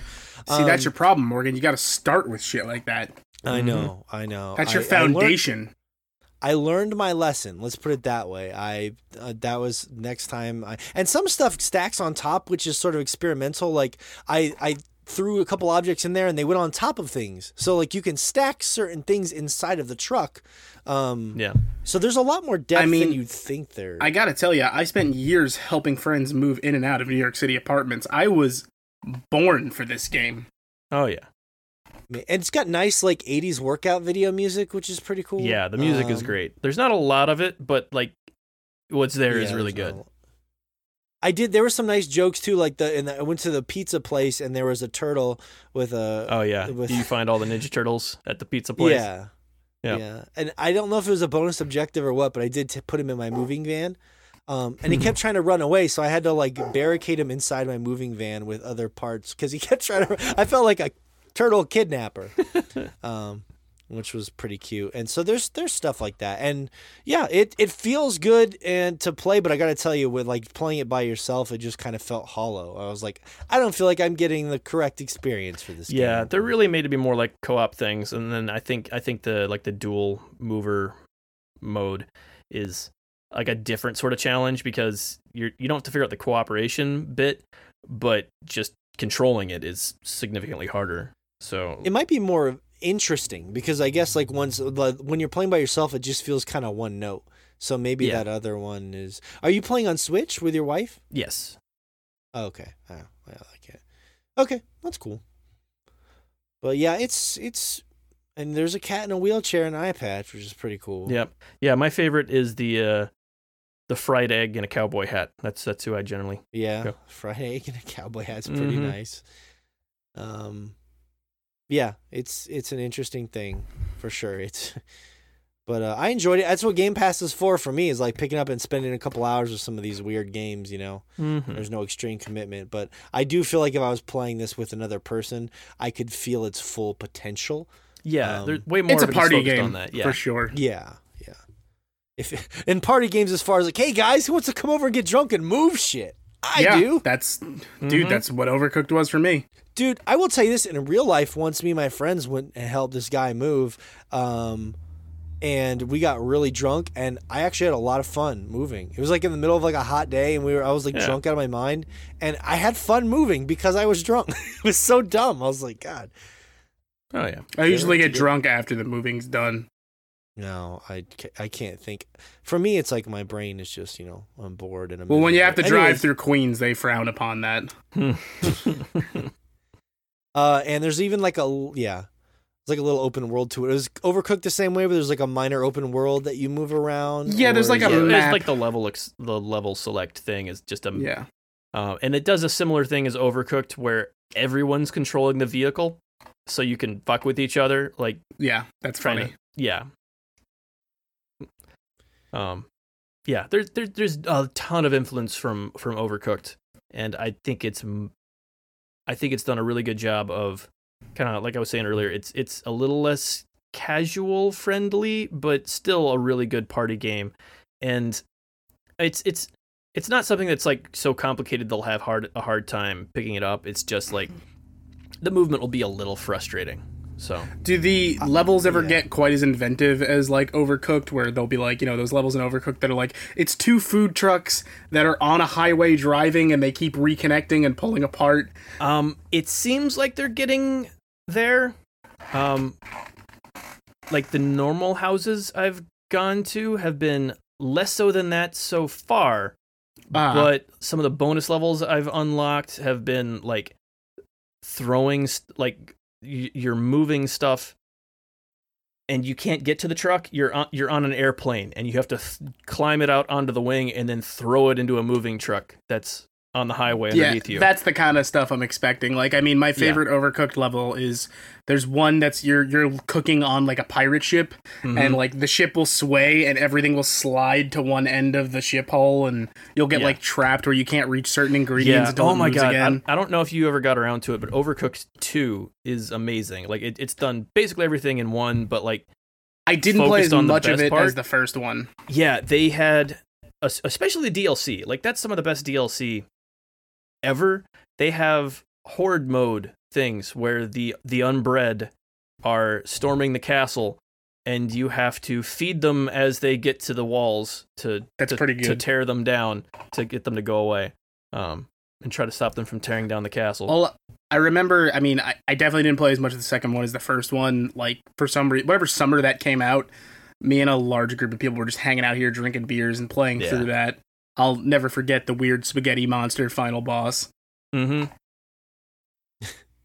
so good. Uh, well, moving out. Pretty cool. It's on Game Pass. Yeah. Um, Yeah, I'd, I'd recommend it to basically anyone who's a fan of the original. It is. I feel like there's less problem problem solving involved in it. So if that was really what was doing it for you in the game, it's not going to hit the exact same note, but it's still a great party game. Great, uh, just a, gr- a great game to Great pick up. And play with overcooked like. Yes. Yeah. I thought it felt good to play. I just felt like there was uh, playing with myself was hollow. So maybe one day I'll get to play it with somebody Well, else. I mean, if it's on Xbox, does it have it has online?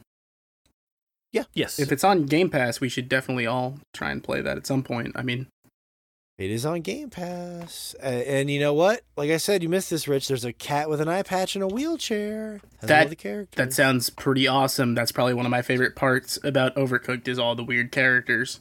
oh yeah. Uh huh. Josh liked the fried egg and the cowboy hat. There's a lot of good characters there. There's a pot. There's a pot. It's just like a plant pot with uh, some other weird feature. Yeah, I don't the- remember. They have less characters in this one so far, but they're all customizable, so you can kind of Oh, make them that's neat. how you want. Like, um, just yeah, yeah. Like so And far, the I've workout got a- music that, kind that of- fried egg. I've got a unicorn. I've got the the cat.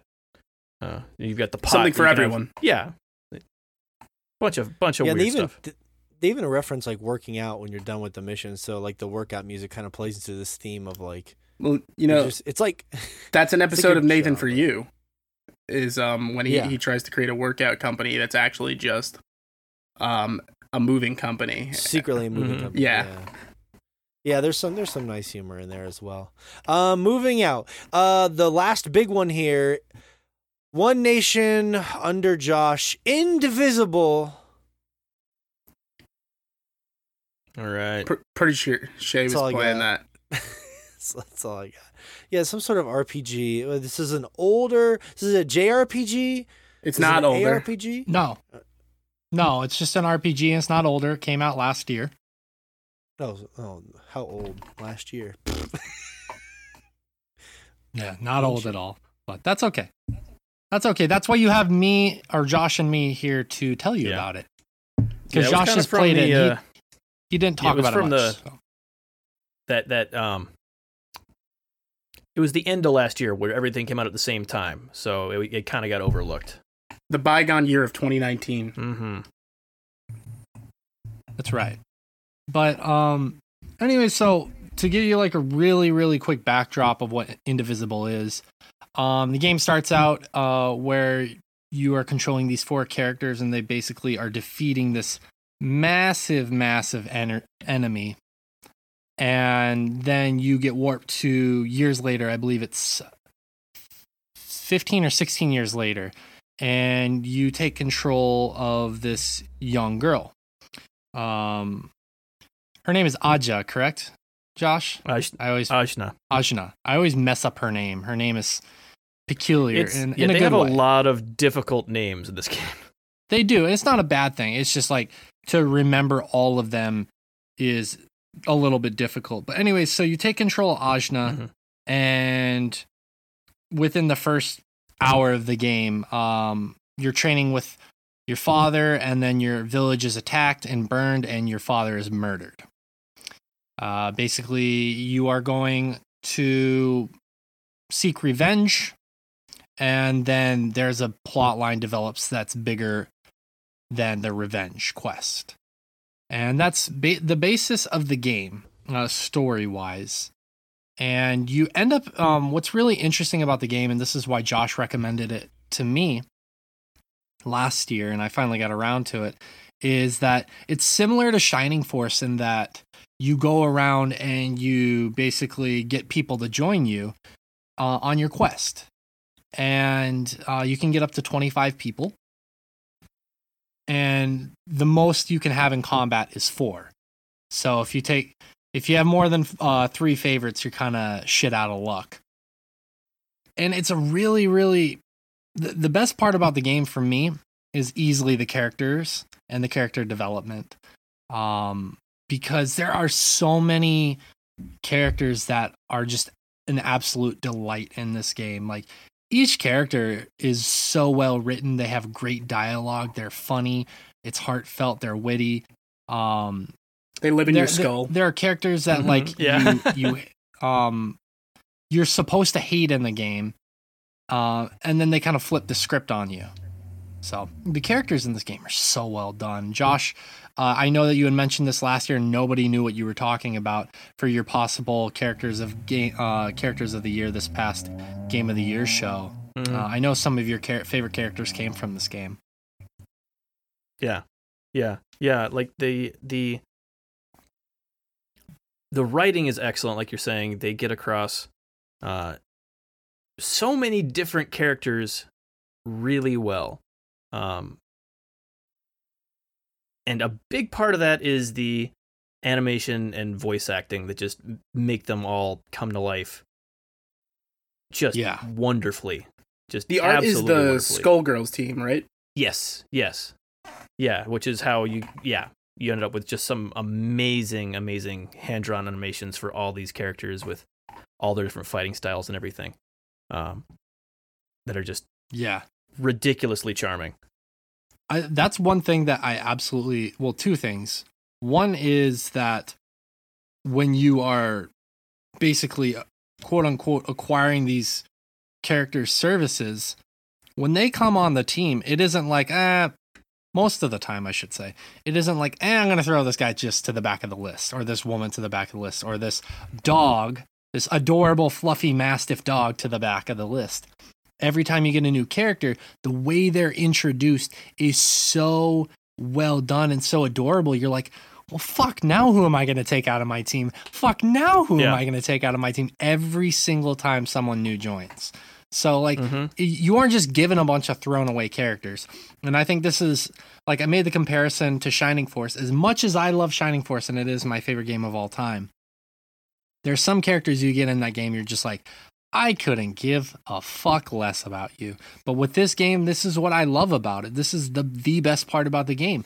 Every new character that joins you, they're they're awesome, and you want them to be in your party, but you only have four slots.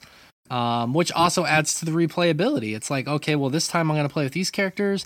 Maybe next time I'm going to play with a different set of characters. But uh, the characters are introduced so well into this game that you want to use them all. Um, that's one of the big pluses. And also, like Josh was saying, each one of their fighting styles, they might have some similarities, but uh, in terms of like a short range type of character or long range, those kind of things, that each one is so vastly different from the other. So each character has its own fighting style. That's 25 different characters, 25 different fighting styles, 25 different uh processes of animating these characters. And on top of that, Josh is right too. The voice acting is great in this game. I won't say it's like top tier, but I will say it's great. Um the voice acting is very well done in this game. I felt. Mm-hmm. I wonder what it was that I, I'm curious how that game did because I actually was curious about it. Like the art in particular for this game wasn't my cup of tea, but I love Skull Skullgirls. I thought that looked amazing. Uh, and it's the same kind of thing, like you were saying. So I was like, I kind of want to get it. I don't know. I like RPGs, but like the reviews kind of scared me off. Like, why? What do you think the primary criticism of, of it was? Because I saw the reviews seem kind of like middling. That combat can be really punishing. I'll say that much. That might Is be it, part is of it it. tough? Oh, Yeah, hmm. it's in that. Uh, what is it Valkyrie Chronicles? What's the name of it? I'm That there sounds too right. many. There are too many Valkyrie games that I can't keep straight. That But sounds Valky- right. Yeah. Valkyria Chronicles is more of the tactics one. Is that the tactic one? All right. Either way, it's it's it's Okay. that that that PS1 game where you are controlling. It's it's the same sort of combat where like each Okay, each okay. button is mapped to a certain character. Um, and like you Odin Sphere? is that it? Because I sent that game to you a long time ago. Yeah, man, that could be it. That's probably what I'm thinking of. Um, yeah, Mhm. that's a PS. That's a PS2 game though, isn't it? Yeah, yeah, PS2, yeah. All right, maybe I'm thinking of something else. I, I thought there was a PS1 game that was like a predecessor to that one or something. I think you are right. Uh, and I can't remember what it's Valkyria sounds right. I can't remember the name of it, but it is a something Valkyria. But and anyway, Odin Sphere is another game in that genre where the combat can be fairly punishing because there's not a lot you're controlling. Like it's like Mhm. you've just got the four characters and whether or not they have an attack up, but then like how you choose to juggle each enemy is way more demanding because you don't really have a lot of ways to influence. Uh, well, I mean, that's it's not that you don't have a lot of ways to influence it. It's that it's not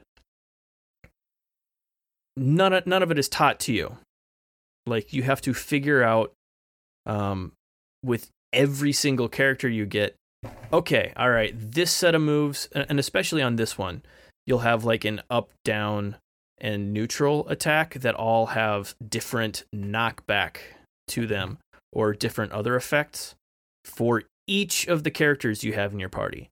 Um, and Yep. so a big portion of how well you do in combat is when you use each of these moves for all the different characters so you can juggle certain enemies and just avoid taking damage. Um, Mm-hmm. and so it, it is it's it's punishing and not taught to you particularly well like they tell you that they have those moves but not anything about how to do them You kind of need to find your own groove with it. yeah there's an awful lot of experimentation to figure out exactly how you're going to approach the combat in the game Yeah. The, the I yeah, I agree with you wholeheartedly because when I was first playing the game, like like you said, each button is mapped to a different character. I was just like just like pressing all the buttons at once, like just like like button mashing is what I was doing. And I was getting constantly decimated. And I was like, what the fuck is going on? Like, I cannot get a handle of this. And I'm not gonna lie, I went and looked up a YouTube video and I watched this guy. He was just taking turns with each character, and I was like, oh, that makes a lot more sense. Okay. And one thing I think this game would have benefited from is you get a training partner towards the back end of the game.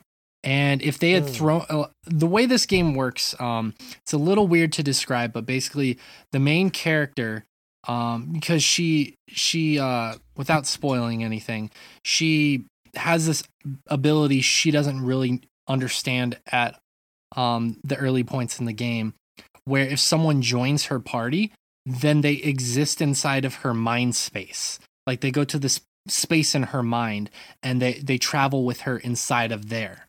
Um, and they're able to come out and go back in. For combat, yeah. Right, but um so you end up getting this this trainer uh who who's missing a leg but he helps you out quote unquote just gives you basic training allows you to try different combinations of players and styles and moves. But you don't get this character until you're almost done with the game. And I didn't understand that because and maybe this is when I encountered him so maybe I'm speaking out of turn here but it would have made a lot more sense to get that character as one of the first characters you get um, Yeah. to exist in your quote unquote mind space because then you're able to test out those things because it's like it's basically like when you go on a Smash Brothers and you just you're trying to learn your moves and you set the enemy to not attack you and they have infinite health. That's exactly what this format is. And I didn't understand why you're getting this character towards the end of the game. It would have made a lot more sense to Yeah. give Hmm. give them to you at the I beginning think so you, you, can do find that. them about halfway through. Um, Okay. but I, I think a lot of it is just because there are so many characters, just to give you a safer spot to figure it out. Because otherwise, you'd have to figure out their combos at the end of the game, where stuff is even more punishing. Um, Right. We would never have Yeah. time to play this sad Liche, but it sounds like it's in the vein of the legendary Chrono Cross, which is a game about just collecting ton of fucking characters. You're thinking of Greatest- Suikoden. No, no, Chrono Cross. I thought you're a JRPG guy, Rich. I thought Chrono Cross would be right up your alley. Suikoden's a better game. Like way better. Um the Yeah. the so the combat I think the combat was part of the reason why um the the that it got support ratings part of it too and this is part of this is me just needing to get good but part of it is, as well is also the way the game's designed. A big part of this game is when you're wandering around in the environments you're doing a lot of platforming. And you learn a lot of these move these ex- I would call I guess just for lack of better term abilities or exterior moves. Moves that you can't use in battle but they're used for platforming to help you get around the world. And you'll see certain Mm, parts in the okay. environment that you can't access until you get these abilities. And so there's a lot of platforming and there are a lot of really cool abilities. Like she gets a spear and eventually you use that spear to actually hook it into the ceiling and jump along the ceiling to get you to certain areas. Or you get this air dash ability or you uh, get the ability to just run through walls. They have it has all these platforming elements and because it introduced so many of them that some of the button mapping is very similar. So you're what you do like you have this move where you stand on your spear and you kind of catapult yourself upwards. And you're supposed to use your axe to kind of hook it into the wall there were times where i'd go to do that and instead i'd throw a spear um, on accident or i would do something else on accident which was not my intention. And that's because there are so many different buttons um, and so many different abil- or so many abilities mapped to these four buttons that it's really easy to mess it up and it makes the platforming not smooth. Um I, I love the abilities. I loved the a lot of the platforming but the the implementation of them was Yeah. fair they don't tell you this. in my opinion do not use the thumbstick. Like it's it's it's a D-pad game um, because all those moves, kind of like I mentioned before, with the other in combat moves, are bound to up, down, sideways sort of inputs, and not knowing exactly where that stick is is going to make you input the wrong move a lot. yep that happened to Um, me so many times you're absolutely right yeah using Yeah, the it, joystick it plays was so much move. better with the with the with the D-pad, and that that is Yeah. something that they don't tell you that. Um, but yeah, it it it it just it works better. Yeah, this this game would have the game would have benefited from some just more basic tutorial blurbs. Like when you get a new character that tells you the abilities, um, but that's a and like whenever you get a, a new ability for the external um skills, it tells you a little bit about that. But other than that, yeah, a lot of things you kind of got to figure out on your own, which isn't necessarily a bad thing. Um, but it, it definitely would have helped the player, would have helped me personally. Um, I'm almost done with the game. I'm like, I'm very, very close to the end. I was telling these guys I was trying to uh, rush to the finish line right before he did this podcast because I wanted to talk about, you know, the complete story. I got, I got most of the way through it, and what I will say is that um, the beginning of the story feels very, very rushed. Um, in that basically this isn't giving anything away. Like basically the beginning sequence you watch your father and mother basically defeat this like supernatural force um, with two of their uh, fighting partners. And then six like 15 16 years later um, as you're playing as Aj- Ajja, Aja Aj Ajna? Ajna. Um, sorry that name.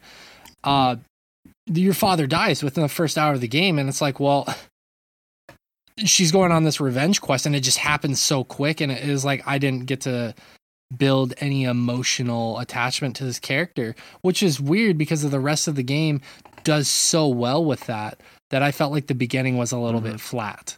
But as you get further into the game and the story progresses and develops, it's a very good story. Like I did not like the story at first. I was like, I'm not looking forward to playing this, but I'm gonna keep going, and I'm glad I did because there's a lot of good story there. Um, you have to go to these different areas.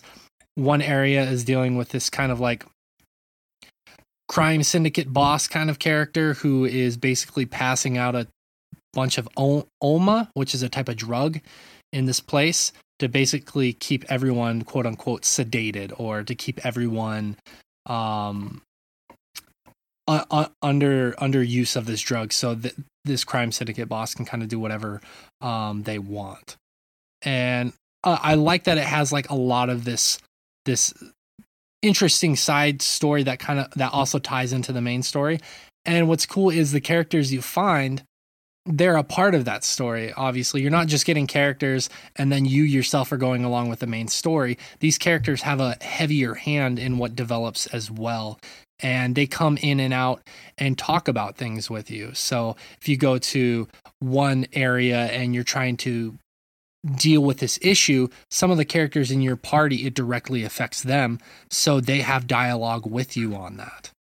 Um, i really like that uh, style of storytelling where everyone's involved. Everyone has a place. You're not just gathering this roster. You're actually like they're active which was really really cool for me. I like that a lot so Yeah. um i i i guess the only other thing i'd really want to say and i'm curious about is josh who did you use for your main party like consistently? Like i've had different parties here and there. That's kind of the awesome part about the game is you can kind of switch but i guess maybe i should say who were your favorite characters to use? That's probably the better question.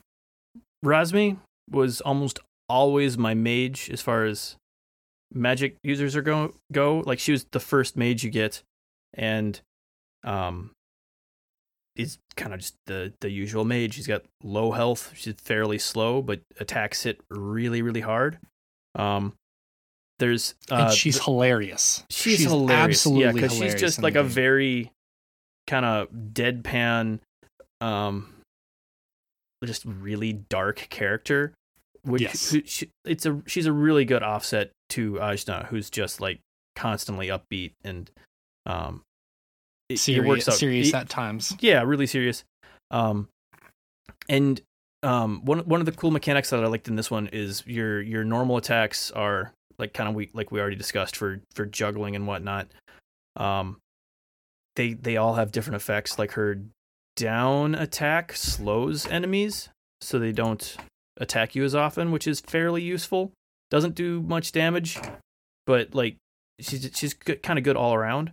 Um, and the the other big thing is that you have an Iddhi meter, which is shared by the entire party. So as you as you build that up, one character can choose to use a special move to basically deplete the entire thing for however much it's charged. Um, I think by the end of the game, you have like seven bars of charge.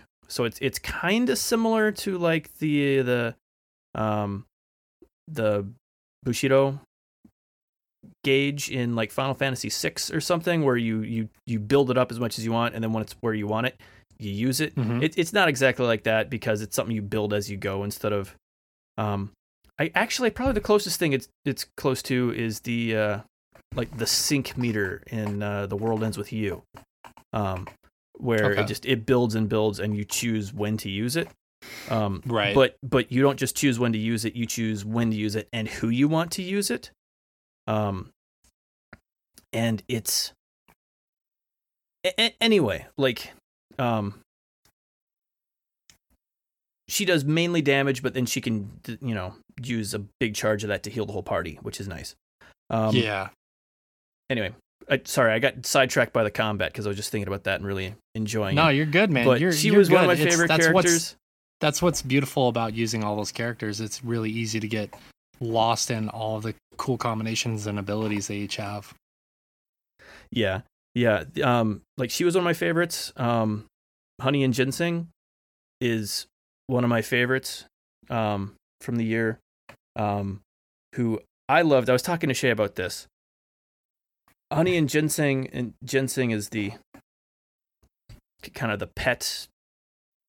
Like I don't even know what it is. Just this kind of blob-looking thing. Um, yeah, I yeah, I wasn't quite sure what it anyway- is, which is kind of what I like about it. You, you can't really tell what it is. It's like this. It looks like like a little seedling is essentially what it looks like. yeah.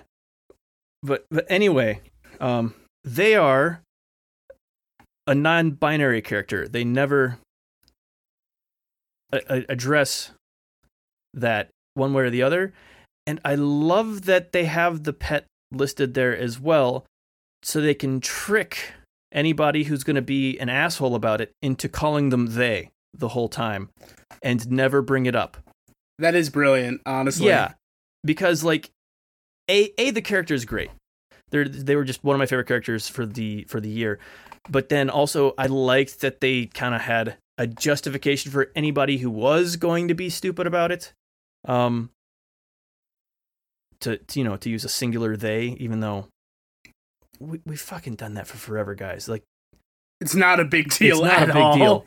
Like we use singular they all the fucking time. But I did I did really like that. And also they're just a ridiculously good healer. Um just like a good Yeah. main healer. yeah. I found myself using I- Tungar a lot because his AoE was fucking monster. Mm. Oh, Tungar, like the the the the Yeah, his head wrap Sultan was his uh, guy. Yeah, yeah, he, yeah. was his weapon. Right. Yeah, his hat turns into his blade. I I wanted to say about ginseng and honey. What's really cool is about reading the wiki, wiki about that character, those two characters, and specifically ginseng. Um, just and just so you know, Josh, ginseng is actually the child, Ginseng's the, is the kid. Yeah. I thought I Yeah. had that wrong whenever I said that, but I just went with it because it It's wasn't. all good. It's all good. I had to look it up too. I couldn't remember, but th- yeah, it's cool in the wiki. Like they don't in the wiki. It doesn't try and say he or she. It says they.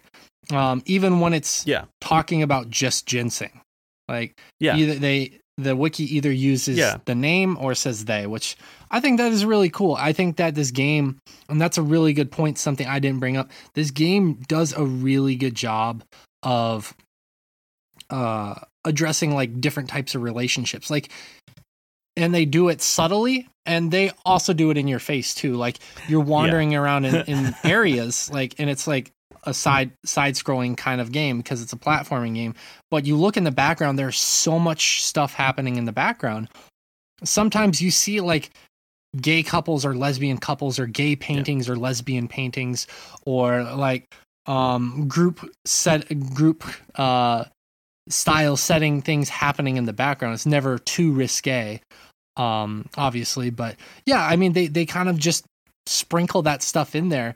Um there there's only like Yeah. there's only one major relationship in the game.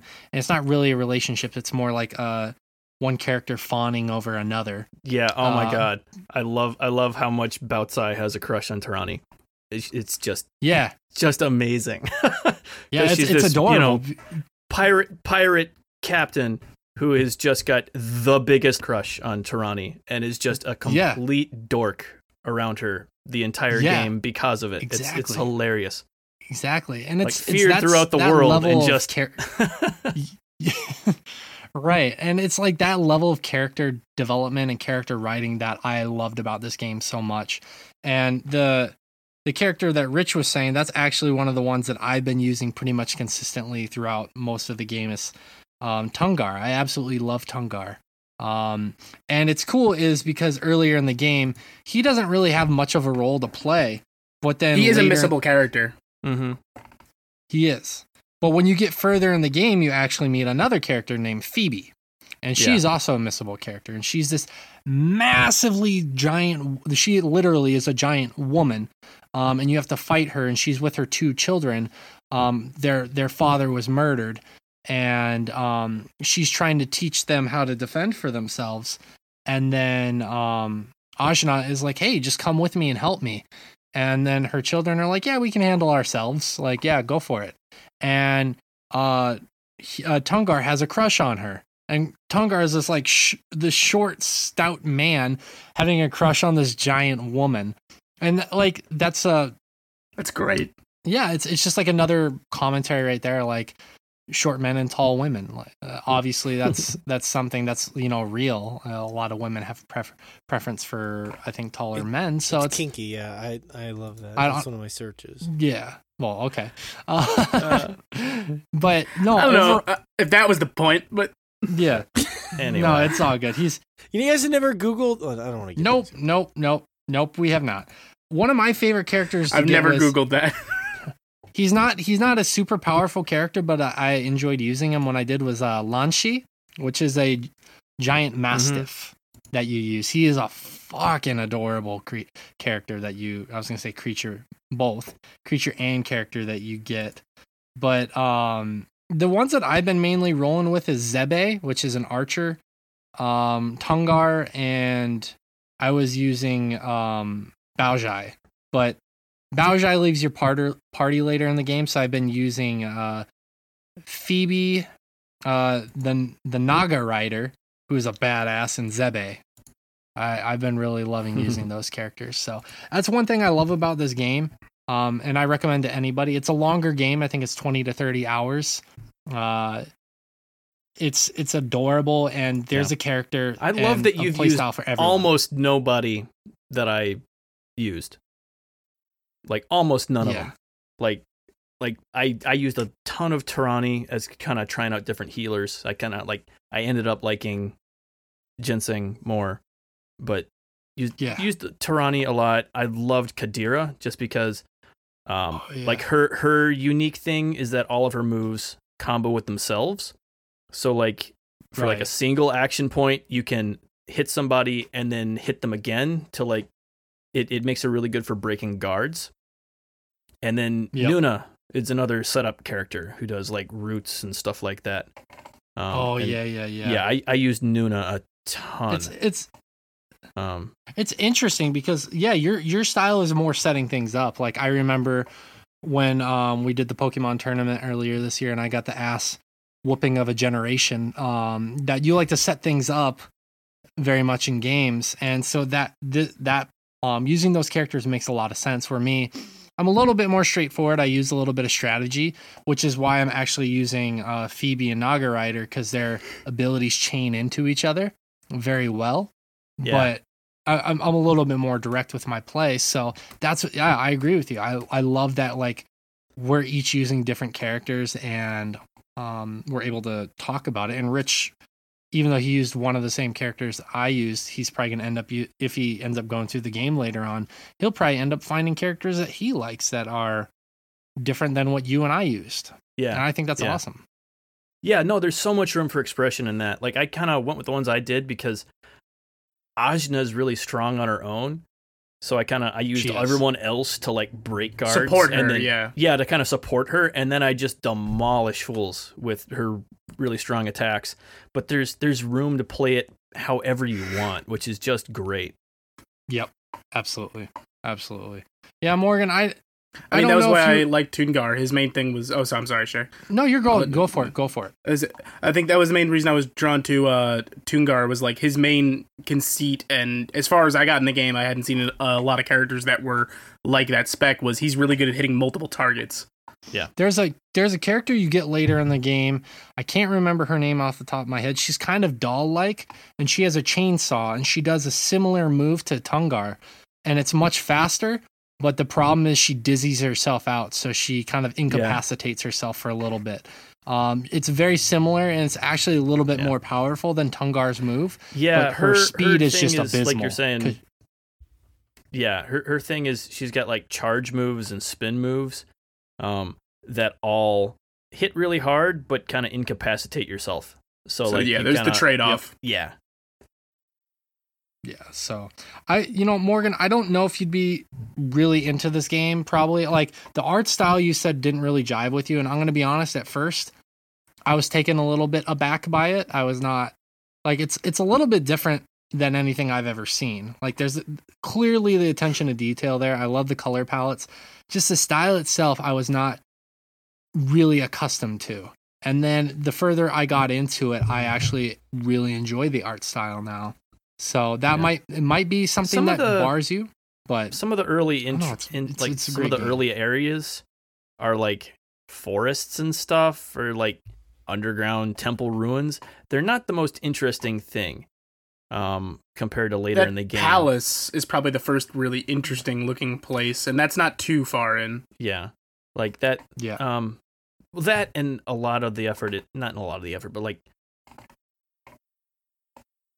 so much of the animation budget is put into all the different combat moves because there's there's so much um yeah, and like a lot of the absolutely. characters there so Absolutely, Okay. yeah. I I would agree with that. I Is this on Game Pass? Is Indivisible on Game Pass? I can't remember. Yeah. um is it what it's Yeah, on that- Game Pass. That's how It's Shay's playing it. Pass. Yeah, oh, that's how you're playing it. Oh, okay. yeah. Um, I I think you'll I think you'll like a lot of the characters, Morgan, and just like the kind of progression with them. Um, the story develops in a very interesting way, and It's- yeah it's pretty slow burn It is. It is. But um once you get into it, you really start to enjoy it. So I yeah, I would honestly anyone who's a fan of RPGs and also platforming, funnily enough, uh Mhm. It's it's it's a game like unlike anything I've ever played. Like a platforming RPG is not anything I've ever played. So it's definitely Yeah, like if you're not familiar with Yeah. those those Valkyrie or like that game me and Josh were talking about Odin Sphere, some of those um those Valkyrie games, it's gonna feel very weird, but not in a bad way. Like you said, it felt very unique. And uh, those games are fun. Those recruitment games are fun. Like that's one of the things I loved about Chrono Cross was like coming across all those different people. But right, it's You what keep makes saying Fire Emblem so fun too. I, uh, anyways, uh, yes, that sounds awesome. Um, Indivisible. I know that you had a lot to say on that because you've been playing it for a while. So Yeah, yeah. I you feel better. Hopefully, you feel was that therapeutic for you? It was, you yeah, yeah, and I was I was playing it in between um, bouts of my current Apex Legends addiction. so Oh. the season five of Apex okay. just dropped, so it's season five's been a lot of fun. I won't one quick minute of that, and then I, I'll shut the fuck up. Uh, valkyrie profile of A- it took me forever to remember the name valkyrie profile was the game Oh, it's the ps1 that's game Right, that's right. You're but right. it was it was uh, similar to the odin sphere sort of a thing I, I knew it was valkyrie something but there's just too many valkyrie games to remember uh, which name goes to which game Yeah, there Valkyrie Um, Profile is, uh, to me, a largely underwhelming name for a game. but Yeah. uh, the new season of Apex is awesome. Uh, they introduced a new character. Her name is Loba. Um, her abilities are to be able to see rare, like uh, purple and gold items through buildings. Um, she can do something called the black market, where in a certain radius, um, she can pull things out of the environment. So let's say like a building three spots away from us has like a level three shield. She can pull that out of there and put it and put it into your inventory through this black market, which is kind of like this totem. And then she can also use this um she uses her bracelet and she throws it. And as soon as it lands she warps to that location. So you can use it to kind of like press enemies or you can use it to get away from danger. She's an interesting character and they've just really revamped the map. They've revamped the menus. They've revamped uh, the look of when you pick up items uh, they've buffed some characters they've uh, debuffed some other ones which needs some balancing like they really fucked over pathfinder pathfinder is What's her name? Loba. loba yeah Loba. um, you'd probably actually find her sexy morgan funnily enough oh, pff, Is she a woman with a pulse? that seems like the least helpful bit of information to distinguish I told you nothing about her. something yes Who needs? A well here's the pulse? thing here's the thing Oh, here's the no. thing guys anything to get him into Apex. He set me up for that. Come on. Stop getting anything to Josh get him into to edit. Apex is what I'm trying to do. um, That was a But, Josh like- joke. I thought. they, they have to rework some. They have to rework some characters. Pathfinder is super weak in this season now, like super weak. Mirage is overpowered. Um, with Mirage, like you could just throw a duplicate of him, and then your special ability would just to make like six of yourself, but you have to stand still. But now Mirage, you can control your duplicate to where it mirrors your movement, and when you do your ult, all six of your duplicates mirror your your movement. So you really have no idea which one is real and it's it's difficult as fuck. Like you're in the middle of a battle and someone shoots that off, you just have to spray and pray.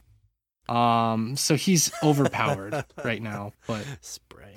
yeah, a lot of a lot of revamping um weapons and stuff. It's it's been an awesome um it's been an awesome update and they actually introduced some quests in there as well, which um I'm not entirely sure what those do. I've been trying to just figure out what they are organically, but a new update's been awesome. I've been enjoying it. They they have some kinks to wor- work out as well. Like I I seriously there were games I've been playing the past few days where I'll run and like try and loot four or five crates, don't find a single weapon, and just get destroyed.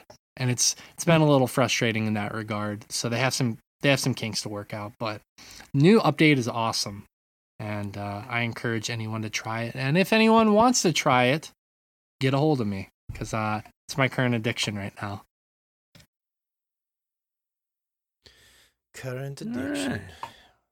That's how it goes. We have our vices. Well, thank you for that, Shay. And it's time to round out the show with polls. Now, we will try to move through these fairly briefly because this has been, I mean, of course, this is the beautiful thing about what we do. If we have another podcast to record, we're quick. If we don't have another podcast to record, we will find a way to make this podcast four hours. It is just the way that we roll here at Sword Chomp. So I hope you enjoy this long ass show. Um, It's a fun way to uh, find out you're insanely more tired than you realized. Yes, yeah, exactly. Although, you know, my night's just getting started. Um, but let's get to some of these poll questions and we'll go through these somewhat briefly, but we'll have a lot of fun with it because this is when we get a little freaky for the last 10 minutes of the show. Boom! Maneater. We already talked about it. 57% of our audience is excited about this game. Moving along. Boom! Final Fantasy VII poll, super heated. I have something really important to say here, but I'm going to say that to the end. Boom! tie. We have a tie for the first time in the history of Sword. I don't know if that's true, but this rarely happens. At the It's- yeah, last it's, it- it's not the first one, for sure. Not the first time. Okay. Yeah, it, that's probably true. I mean, the odds. Um, we if you heard last week's show, and if you didn't, you should go listen to it. We had this big fun argument about Nicolas Cage versus uh, Adam Sandler.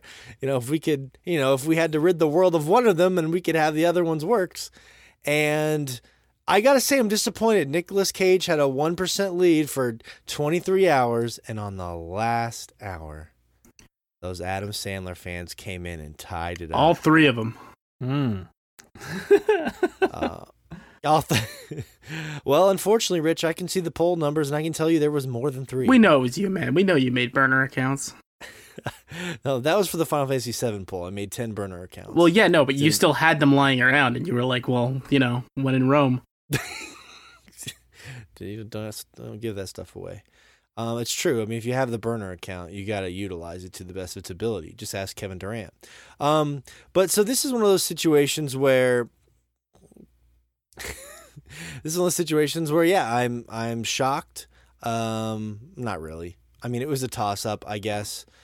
It's it wasn't really so much about like which one was a better actor. It's just about more which one you prefer. And I went to my wife about this, and she told me Adam Sandler, and I've been asking for a divorce all day. So Yeah, I'm trying to get a divorce. You should, you should, man. Get that taken care of because that makes no sense. You Adam think that would have been written into the uh, the prenup? Is It's crazy that your wife has better taste than you, but I'm not surprised. She hasn't seen the the old stuff that would I think would horrify her. She's seen the new sweet stuff, like oh, I'm Mm. playing a banjo on the Wait, beach. your wife has never seen Waterboy or Billy Madison?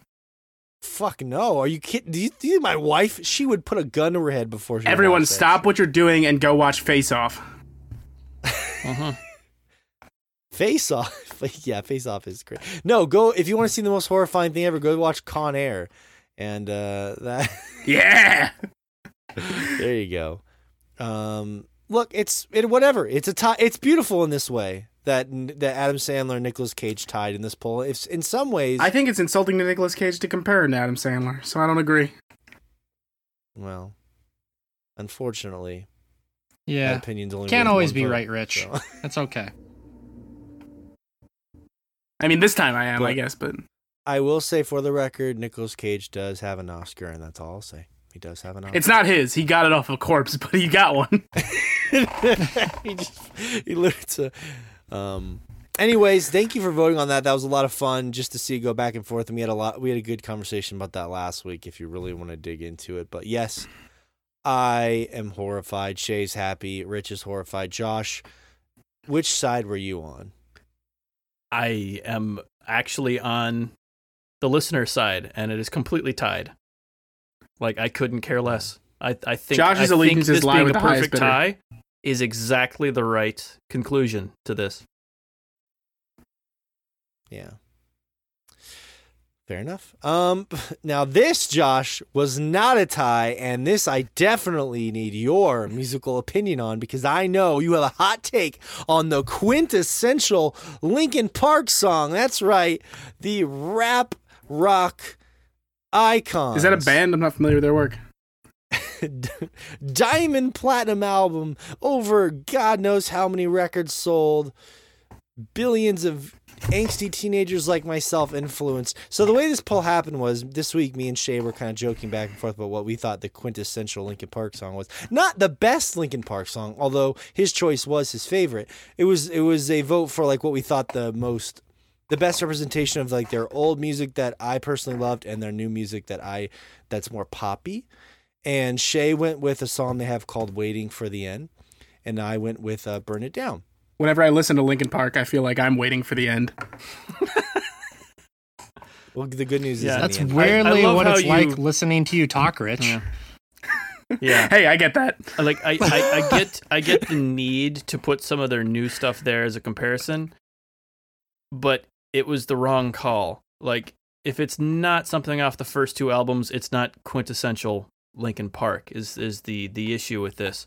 Um, is is kind of what it comes down to. Like the new stuff isn't what made Linkin Park Linkin Park.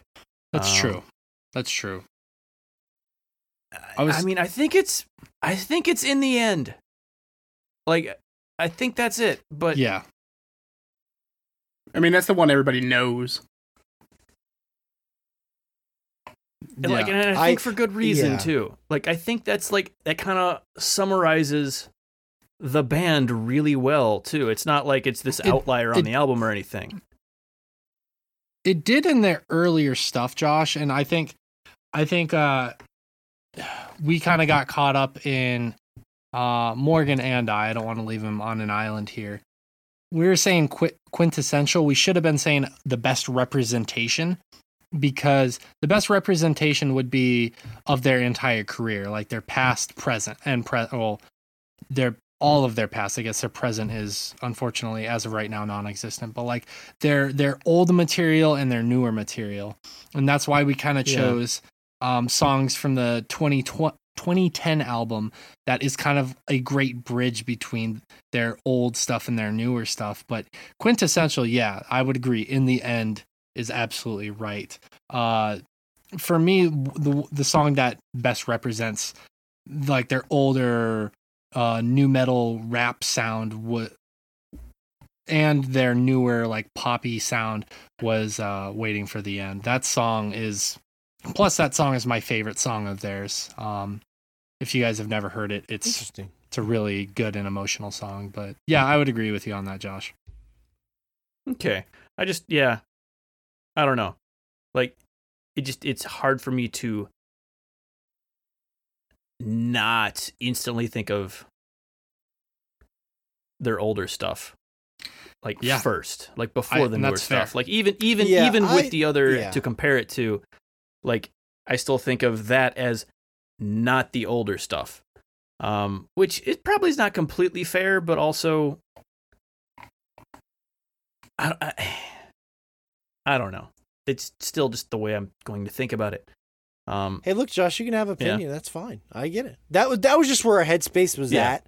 Uh, that's the only reason I went with "Burn It Down" is because it was basically like structured exactly like some of their older hits, like um, "Numb." Which, by the way, fun Mhm. fact: of all the Linkin Park videos, the only one with over a billion views on YouTube, "Numb," which is interesting. Yeah. I mean, that makes sense though, because it was off the second album after the other. And like, yeah, Numb is also really It- good. Like, in- that's, In the end, is close Yeah. though. In the end, has almost a 1000000000 Mhm. It's close.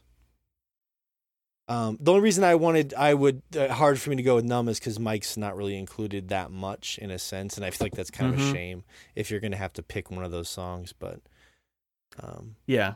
it was a fun poll. I mean, I got Burn It Down to squeak it out in a close one, 52%. Um, but it was it was pretty much neck and neck. It was pretty close, you know. Yeah. Um, my wife was like tells me that she hates Linkin Park and she that's why she likes waiting for the end because she doesn't. She's like, I don't think it's a good song, but I don't like Linkin Park. So I'm like, thank you for your shitty input. gonna get a divorce. Mm. Yeah, The don't Adam like Sandler Billy was the first fucking don't thing like old said. really a theme Park. of this Get episode. the fuck out of the house. Ah. She's getting on my shit list this week. um, but yeah, I had a lot of people messaging me their their own songs. Um, so it was it was it was fun to to see just to have a wide polling. It's selfishly me and Shay were going back and forth all week, so it was fun to have a wide polling for something that we were talking about. Yeah. Just just for curiosity's sake. Yeah. It was funny. Like we it was funny because uh the, what prompted this is Mike Shinoda, uh one of the two singers um of Linkin Park.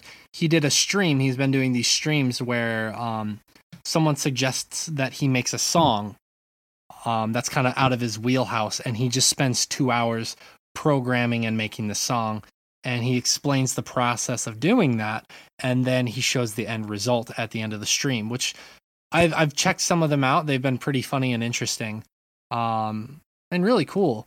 But one of one of the streams, um, someone gave him this little bracket of which songs he would pick, and it was just a ton of Linkin Park singles, Mm. and he did it all in like 10, 15 minutes. So just to watch him pick certain songs, Like a March Madness bracket. right, kind of exactly. and some of the songs he just picked, I was like, what the fuck? You prefer that over that? I was mad. I was like, damn it, Mike. right and so it was kind Yeah. of funny like morgan and i were discussing that in whatsapp and you know i thought it would be like a just like a quick quip of like oh that's kind of this but him and i were like legitimately talking about it for half a day we were really getting into it and i was like jesus like i didn't know we were this passionate about this so it was kind of fun Yeah. I think I settled on somewhere I belong, but then Shay talked me out of it not being poppy enough. But I've always really liked somewhere I that belong. That chorus is really Um, poppy i will admit that Anyways, thanks for voting. And let me see. I think I don't want to hype it up too much, but I think that's make sure there's not anything before this Final Fantasy. Um. Oh, my wife just called me, so that means this is going to be the end of the show. All right, so I had this is very important. I had because she's about to chop my dick off. This is very important. I have to say this, okay? We had this huge poll.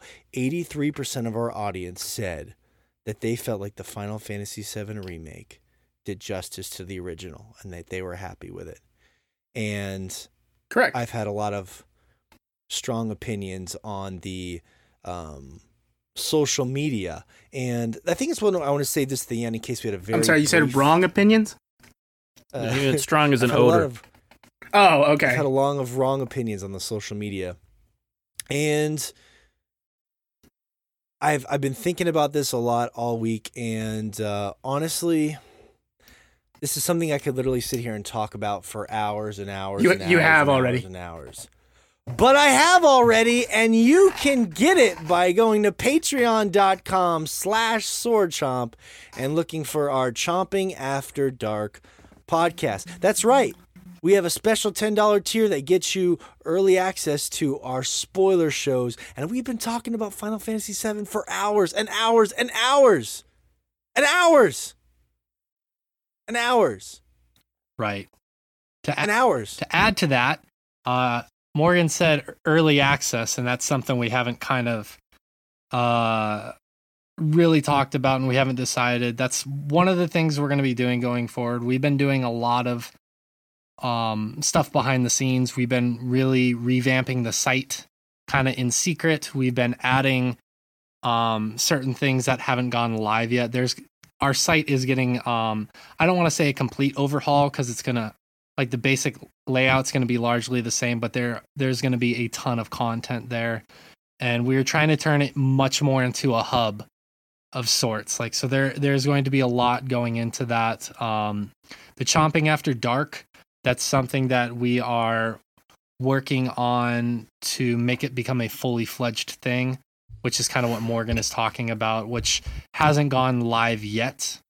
Um, but just stay tuned for that. We're going to be rolling out details on all the stuff we've been working on behind the scenes here in the coming weeks as we kind of finalize everything and we have dates set for what when these things are going to be rolling out. So stay tuned for that. And as Morgan said, if you uh, want access to some of that content now, Patreon is the only place you can get it at right now.